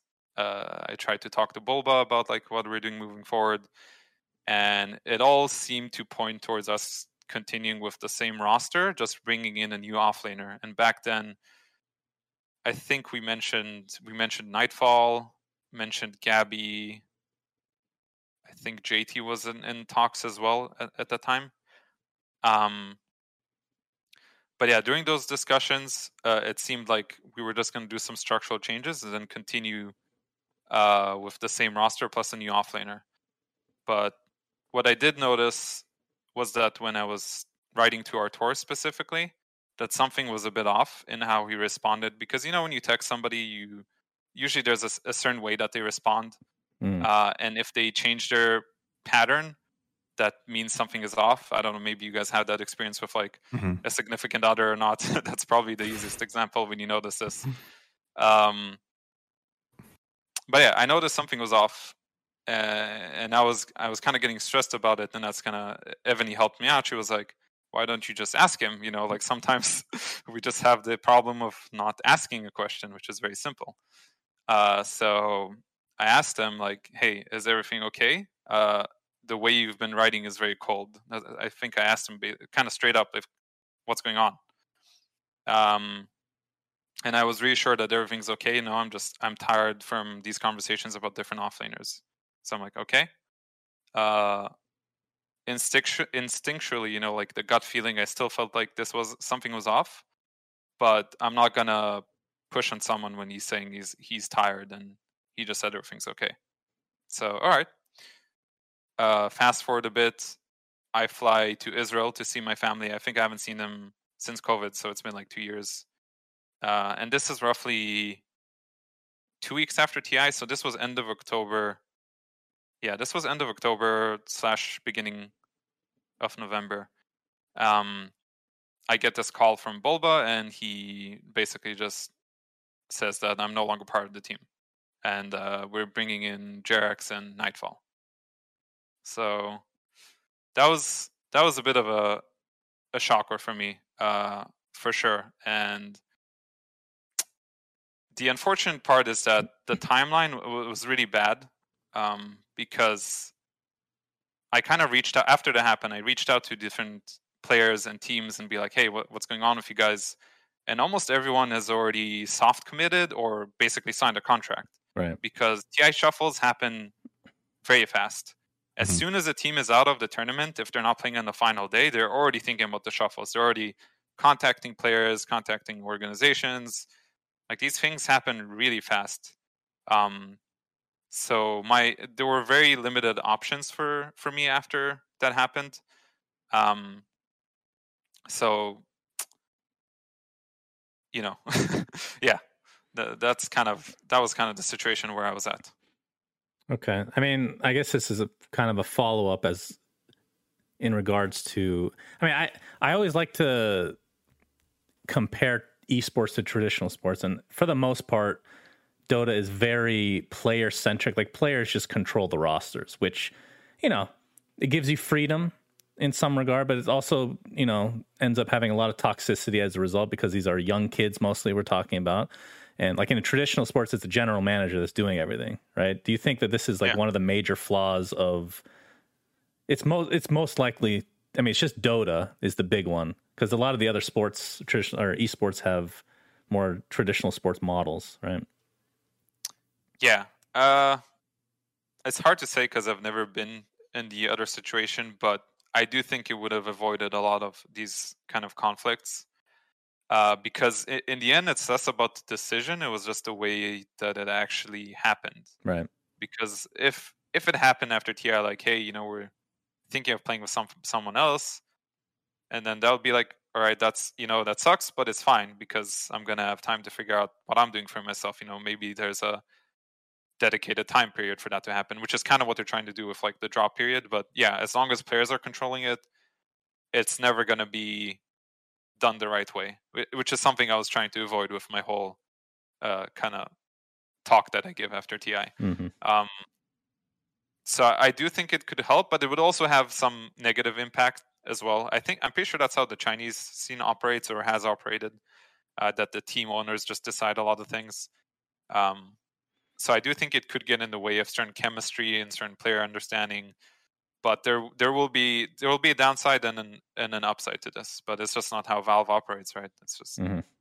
not Very something they're gonna do. Do, do you think the primary reason? I mean, first of all, I'm assuming based on how you said it that you agree with Shannon. This is probably more a thing in Dota than in other esports. Do you think the primary reason that that's the case is the magnitude of TI? So that the with the entire year being structured this heavily around one tournament, the players want the power so that they can structure the roster that they believe in in the in the moment is going to go far for that versus the orgs like building something more long term uh, is it just like an inherent result of that? So that structural changes in the let's say, for example, prize pool distribution of the year or magnitude of tournaments, uh, would naturally just gravitate toward a more uh, org centric style, or is it just the way players are in Dota in general uh, more than the system? What do you think? So, in a way, I think Dota players they can only see up till the next TI. Uh, that's mm-hmm. that's our vision. Um, we don't think further ahead, and I think part of it is because of how Valve structured things, which is basically not to structure almost anything. um, but in a way, like when you look at other games, like the orgs, they build a brand around players. They mm-hmm. build their own brand at the same time, but they're thinking long term. They're not thinking. They're thinking a lot about. They're going to think a lot about TI, but they're going to think about the whole year and what they can do with this team, what content they can do, the socials, do all these things for the team with the team. And Dota players just don't think that way. I'm sure a lot of players don't think that way, and I think that's a bit of this case as well, right? Like we're just given the power to choose our roster for TI, and then we do the same thing every year. But if orgs had more of a say, then it would be different because they would try to create a brand. And even if a team is not going to succeed at a TI, if they had good results throughout the year, there's a high chance they would just stick to the same roster. Right? right. They're they're always going to take some input from the players because it does matter in the end, like uh, how the players feel. But I do think it would it would have created a healthier ecosystem. I just don't know if it's too late. Probably is. I mean, it would be like drastic changes, and I'm sure like a lot of this conversation has been circulating for a long time now yeah. over the Dota structure, and that it's it's not very healthy uh, for anyone but the teams winning, um, and it still yeah. is the case. So piggybacking off of that TI thing, how much do you think would change if? And this is the idea we pitch everybody. Nobody disagrees with us except for Valve apparently, but let's say Valve wants to keep breaking the record every year with TI, right? 30 or whatever the fuck it is now. Who cares at this point? 40 something. 40 something. You just increase the cap by $1 each year. So you're still breaking the record, and any surplus money is distributed to the majors and other third party tournaments or whatever the case may be throughout the rest of the year. Do you think that would have a positive impact overall? Yeah, definitely. I mean, common sure. sense, right? I would love that. Yeah, it's common sense. I mean, when you look at it, we're playing this. I think pretty much all the players really dislike the the league structure. Nobody wants to play for six weeks for. It's barely any money, at least in Western standpoint. Like uh, maybe for these Southeast Asian players, like a thousand, two thousand dollars, whatever it may may be, like from Division Two, is enough to keep them afloat. But this is not sustainable for somebody who lives in you know uh, Europe or America or like certain parts of Europe. Um, so it's really it's really difficult to be a Dota player. Uh, we we don't have the support that we need uh, unless you're a top team. Um, and even the majors, they've gotten a big hit because obviously, like a lot of the money is going towards these leagues, but even majors are only, I think, five hundred thousand now as a total prize pool, which it used to be three million. Um, and sure, like some people did the, I'm sure people did the math, and like if you combine all the league money and the major money, then you might it might account for more, but it's definitely it's, not more than the three mil. It's, it's more than the one million, I think. So yeah, we're still in the same boat in the end, where it's kind of just it's just not good for anyone in, the end. Mm-hmm. Let's for, uh, let's do a hypothetical. Uh, I give you forty million dollars from the compendium, and now you get to structure an entire year of Dota in whatever way you want. What are you going to do with the money? So I think how big is TI and how big are other tournaments? How many? I think what I would do is I would for, in the spirit of Dota, I would keep TI as a as a pretty high price pool. So I would probably look at somewhere between fifteen to twenty mil, something okay. like that. Uh, I would have leagues. I would have shorter leagues, so there would be more time for like third third party tournaments again. So I would have. I, I'm fine with the league structure into major. That's totally fine. So I think majors again could be. Let's just go with uh, two mil per major, even two to three mil per major rest of the money goes into the league and then in between all this time that we're to have just have more uh, third party tournaments and possibly even I, I think the regional final thing was pretty cool in a way from maybe like bonus points bonus money uh, regardless of the major happening or not. Hmm. Uh, I would possibly have like a shorter league into a, uh, a nice little regional finals into majors. Oh, Um, that's a cool idea. Yeah. So I think I would do something like that in terms of money. So TI is still going to be the goal for one. It's still going to be really important, but there's going to be so much more money circulating throughout the year. Right. Okay. Uh, okay. Backtracking just to finish off on the playing career thus far. Uh, Talon esports. I mean, it was pretty Yeah. brief. You guys were Division Two. I didn't even get to watch any. I figured you guys would make a Division Yeah. One, and then I get to watch some, but wasn't the case. So, what was that experience like? Yeah, so this goes off a bit from the timeline uh, of what happened with uh, EG, where I didn't have much time. Uh, I, I believe the qualifiers for Division Two started around November 19th or 18th or something like that. So essentially, I had less than three weeks to figure out what I was doing, and like I said, roster shuffle has already happened. Uh, most of the the big teams have already like figured out their rosters. Um, so I was just in talks with with Gabbi in specific. Like uh, I, I always respected him as a player, and I always thought he had a lot of talent. Um, so I talked to him about what he's doing. He didn't really have a team, so like okay, kind of try to build something off of that. And during all of this time, I, I was in a pretty like stressful feeling for myself because like I wanted to continue playing. Um, and everything happened so fast that I, I wasn't really aware of exactly what's going on. You know, like every day was just like pressure, and I was back home trying to see my family. It, it was a bit of a confusing time, like looking back at it now. Um, so I, I tried to scrap this team together. He came up with some ideas from Southeast Asia, uh, and I do believe like a lot of the Dota talent is in Southeast Asia, like from where you can find these, you know, the the basically the new young blood in Dota. It's a lot of it is from Southeast Asia, and a lot of it is from the CIS region. Hmm. Um, Talon kind of came in the mix in terms of like they wanted to pick up a Dota team, and I was like, okay, I'm just gonna do it. You know, I'm gonna try try this out. Uh, this seemed like the best option for me at the time. Uh, looking back at it, and this is nothing to say against any of the players on the team, I think I made a bad decision because I was just not. I was just not ready. I should have just taken the time, completely skip out on the first season, and figure out what just happened, type Mhm. of thing. Uh, and this is in a way you're always going to continue learning and improving. That's just you know part of a motto of my life. But uh, in sometimes during stressful situations, you you need to take a step back and and not make a very important decision during that time if you can. Obviously, we play Dota, so we make stressful decisions every second. But when it comes to outside of the game, uh, I think people should take the time if Mhm. they have the chance. So I should have taken the time. I didn't really know what I was getting myself into. Um, we were supposed to all boot camp in Philippines together, like at the start of the roster. Unfortunately, COVID, uh, we had restrictions. When the team was split, I was basically with KP in Thailand. Uh, Thailand's really cool, by the way. Uh, both Thailand and Thailand are really cool.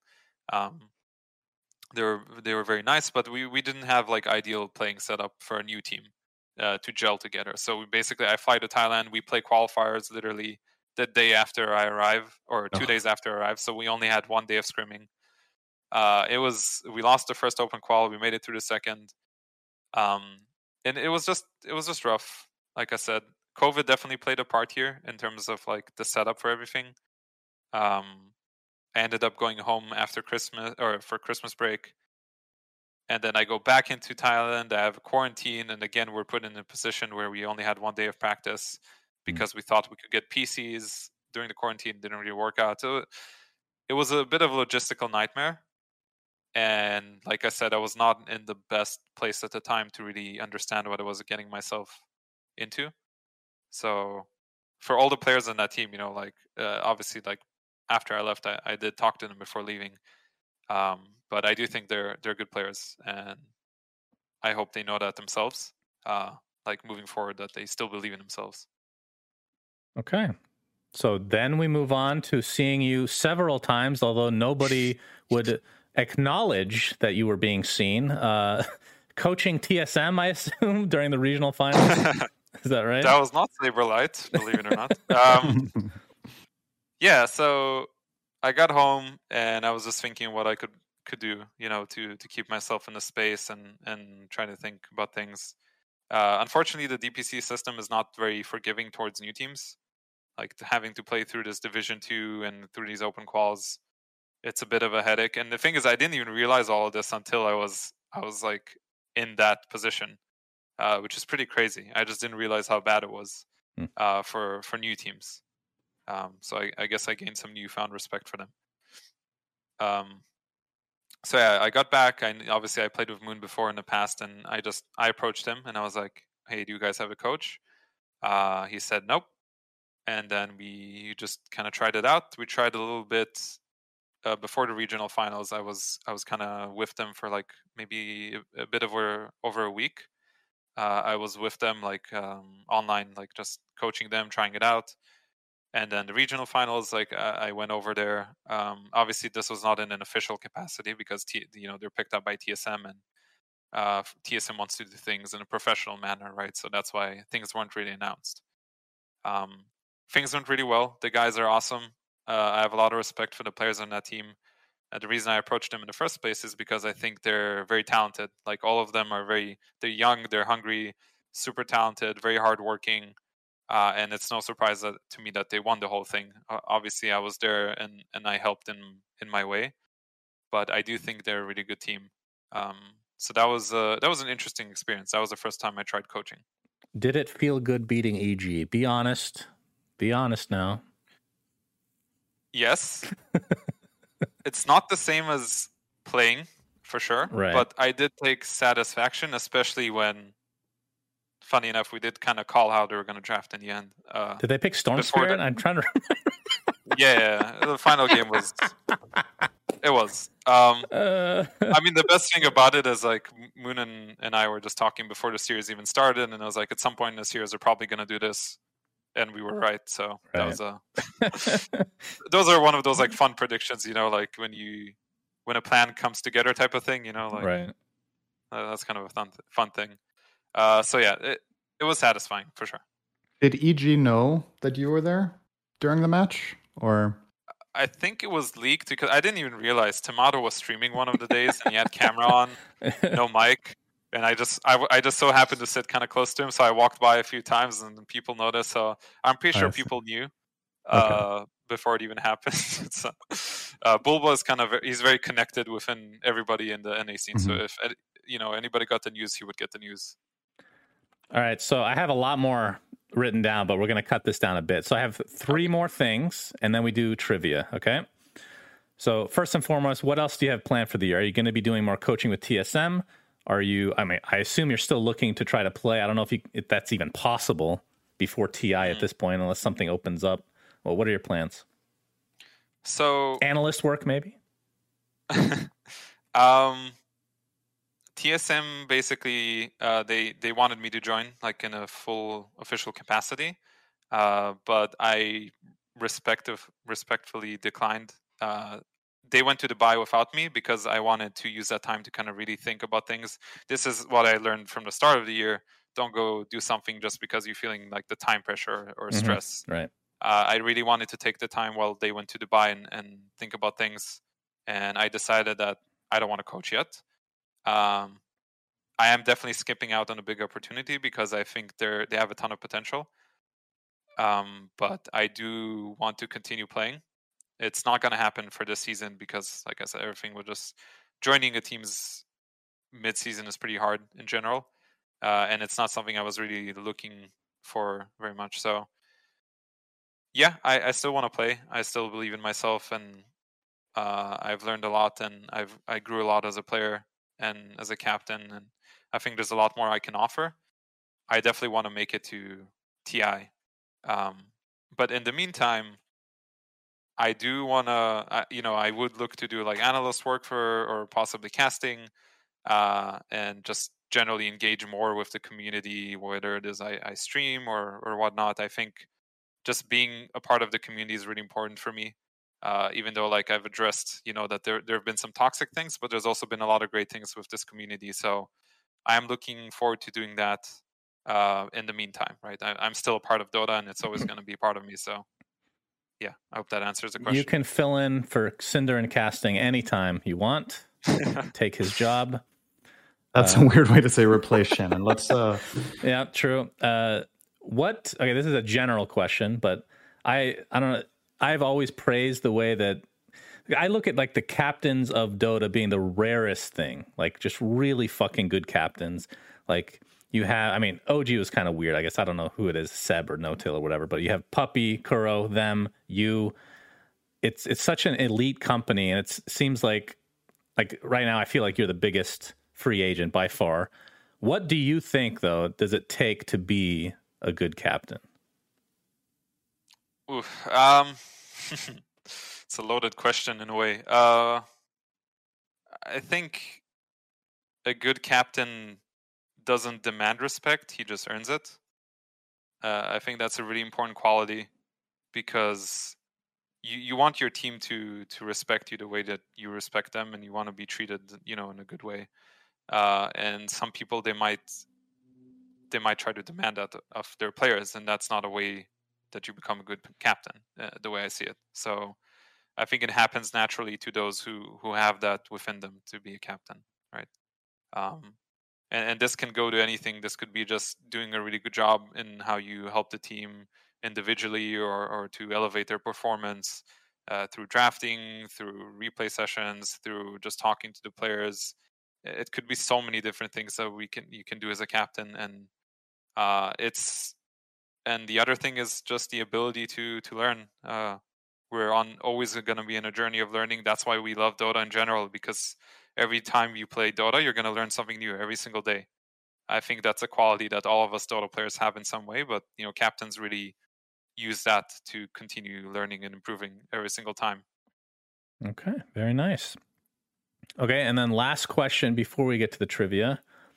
What are your thoughts on the Primal Beast patch? Things that come Oh, to boy. mind are the 25 minute bracer bullshit, things like Yeah. that.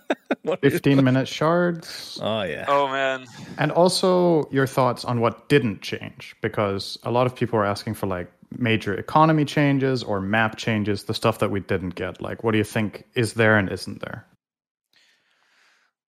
I think first and foremost, I, I do think it's a, a disappointing patch uh, from like a pro player standpoint because the game has been the same for a very long time, and even though arguably it's one of the best patches we've ever had in terms of how like stable it is, uh, I did want something else. I did want map changes.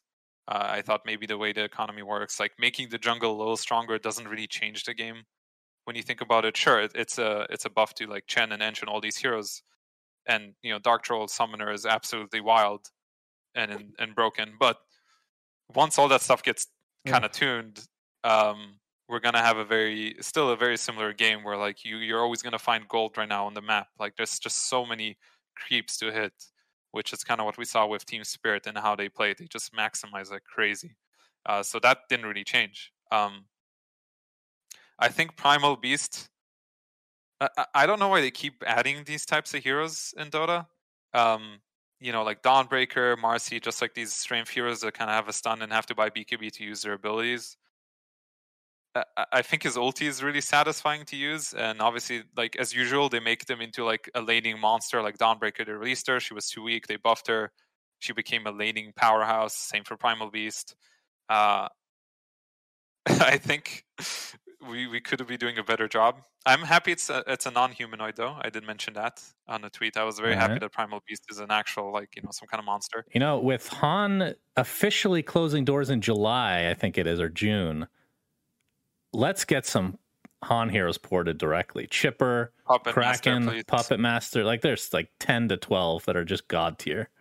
Flux to completely break the game. Let's go. Oh, not Flux. No, no, no. yeah.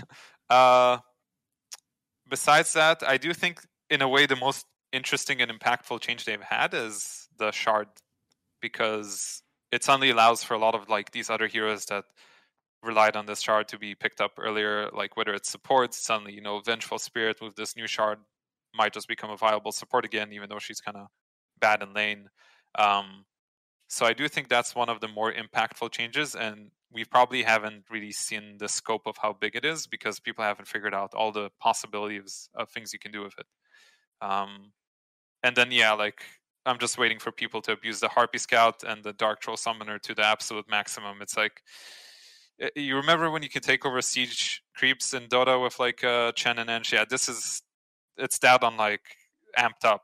It's absolutely insane. This Dark, Dark Troll Summoner. Rally So, is Yep. that's a good something. I had a game the other day where I was playing with somebody who had a dark troll and then brood. And we got like nine or ten skeletons for rally, and the spiderlings were dealing like triple damage on towers. it's We took a lane minute 15 or something. The tower fell in five seconds. I was like, I couldn't believe it. I said, playing this game, I just felt dirty almost with that win. like it was stupid. So yeah, I'm I'm pretty sure that's probably getting changed. I think a lot of people disagree with the rally thing. Like it sounds like you're not a fan, at least. Um, no, no, it's hilarious to watch right now since I'm not professionally playing. But if I were, Yeah. I would I would find a way to abuse it. That's for sure. Uh, if I can pick your brain just a little bit more, I know we're this is a really long interview, but um, one of the one of the things that Shannon and I very much disagree on that the community is very passionate about is neutral items. What do you think about them in general as a concept? Just in general, how they work now, uh, what they bring to the game, and how they undeniably contribute to like power creep. Right, the game is getting faster and faster over the last few years. You just get a free item, you get more farm, etc. Uh, do you like them? Uh, would you want a different system, or is it good the way they are? So I think our initial thought is, uh, especially as Dota players, we generally are like against any changes. Uh, Mhm. That's like our first reaction, especially as a community. You know, say no to haunt trash. Um, but I do think looking back at it, it's a good change. Uh, I think it's it's always fun when they add in a new element to the game that's impactful but not completely harmful. So there is an element of RNG to this, obviously, because you're not going to get the same items, and certain items are, are way too strong. For example, Philosopher's Stone is should just be removed, even though it's like my favorite item. Uh, that item in specific is, is way too powerful, but I think it's overall a good change just because of the scope of how it can add new elements to the game. Because I do think you you want to continue building something in the game. You don't want it to stay exactly the same, and this was like a tasteful way of doing it. Shrines, for example, were not really a good way of doing it. They Mhm. added something to the game, but the ramifications were were crazy. Like, and then eventually they removed it. Thankfully. Right. And Let's to say we nerfed clear- all. Uh-huh. I was going to say, to be clear, when neutrals came out, I didn't like them either, but they've toned them down a lot since the beginning, Mm. so I'm fine with them now. But Cinder is just a boomer, basically. Right. I I'm just a boomer. But um, okay, final question about this. Let's hypothetically nerf every neutral item by a third. Is that better or worse for the game? Hmm.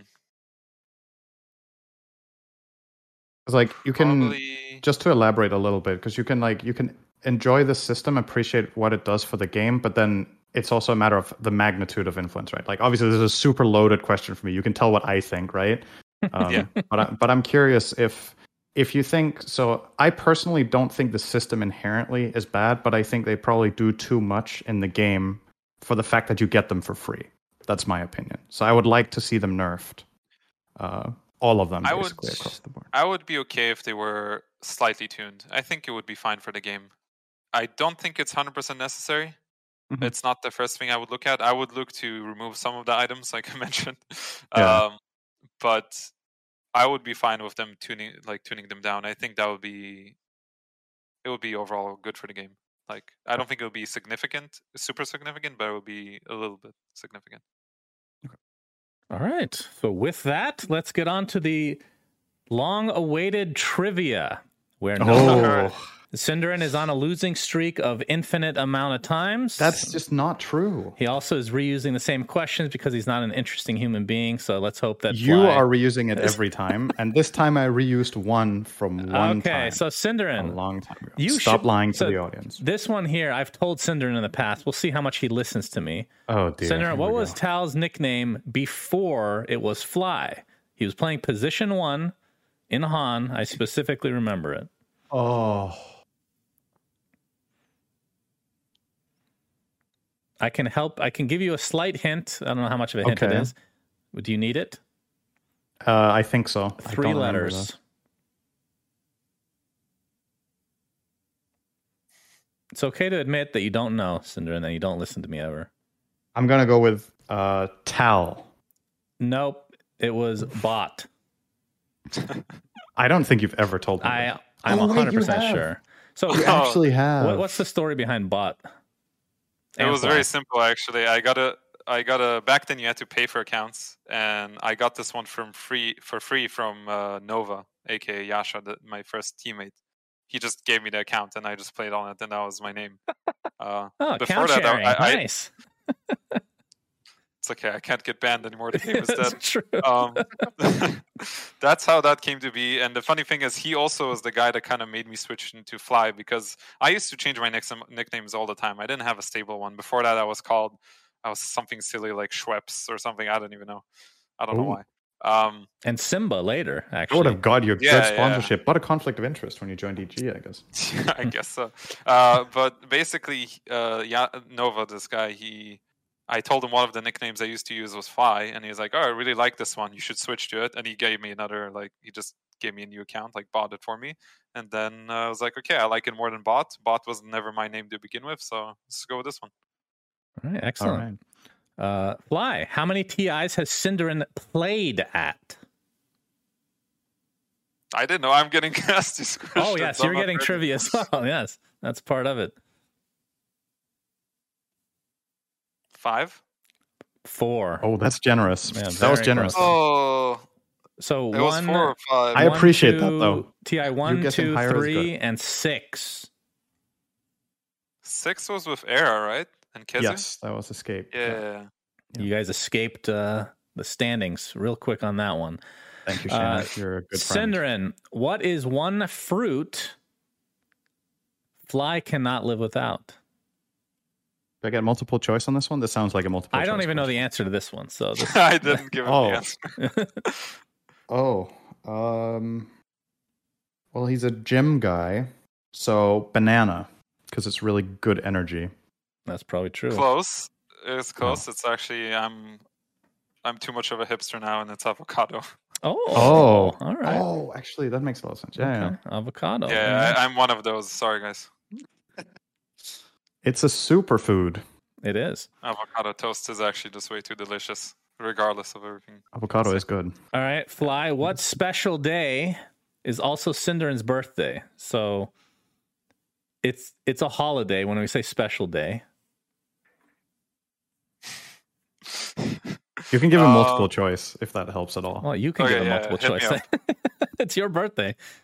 Hit me up. Uh, I think you should do it so that we include, you know, very specific American days and everything. All right. Is it July 4th, the uh, Independence Day of America? Is it Easter? Is it Christmas Eve? Is it New Year's? I'll go with Fourth of July. that would have been amazing, but no. It is, in fact, Aw. Christmas Eve. Poor young. that was not even my second choice. I was gonna go with New Year's.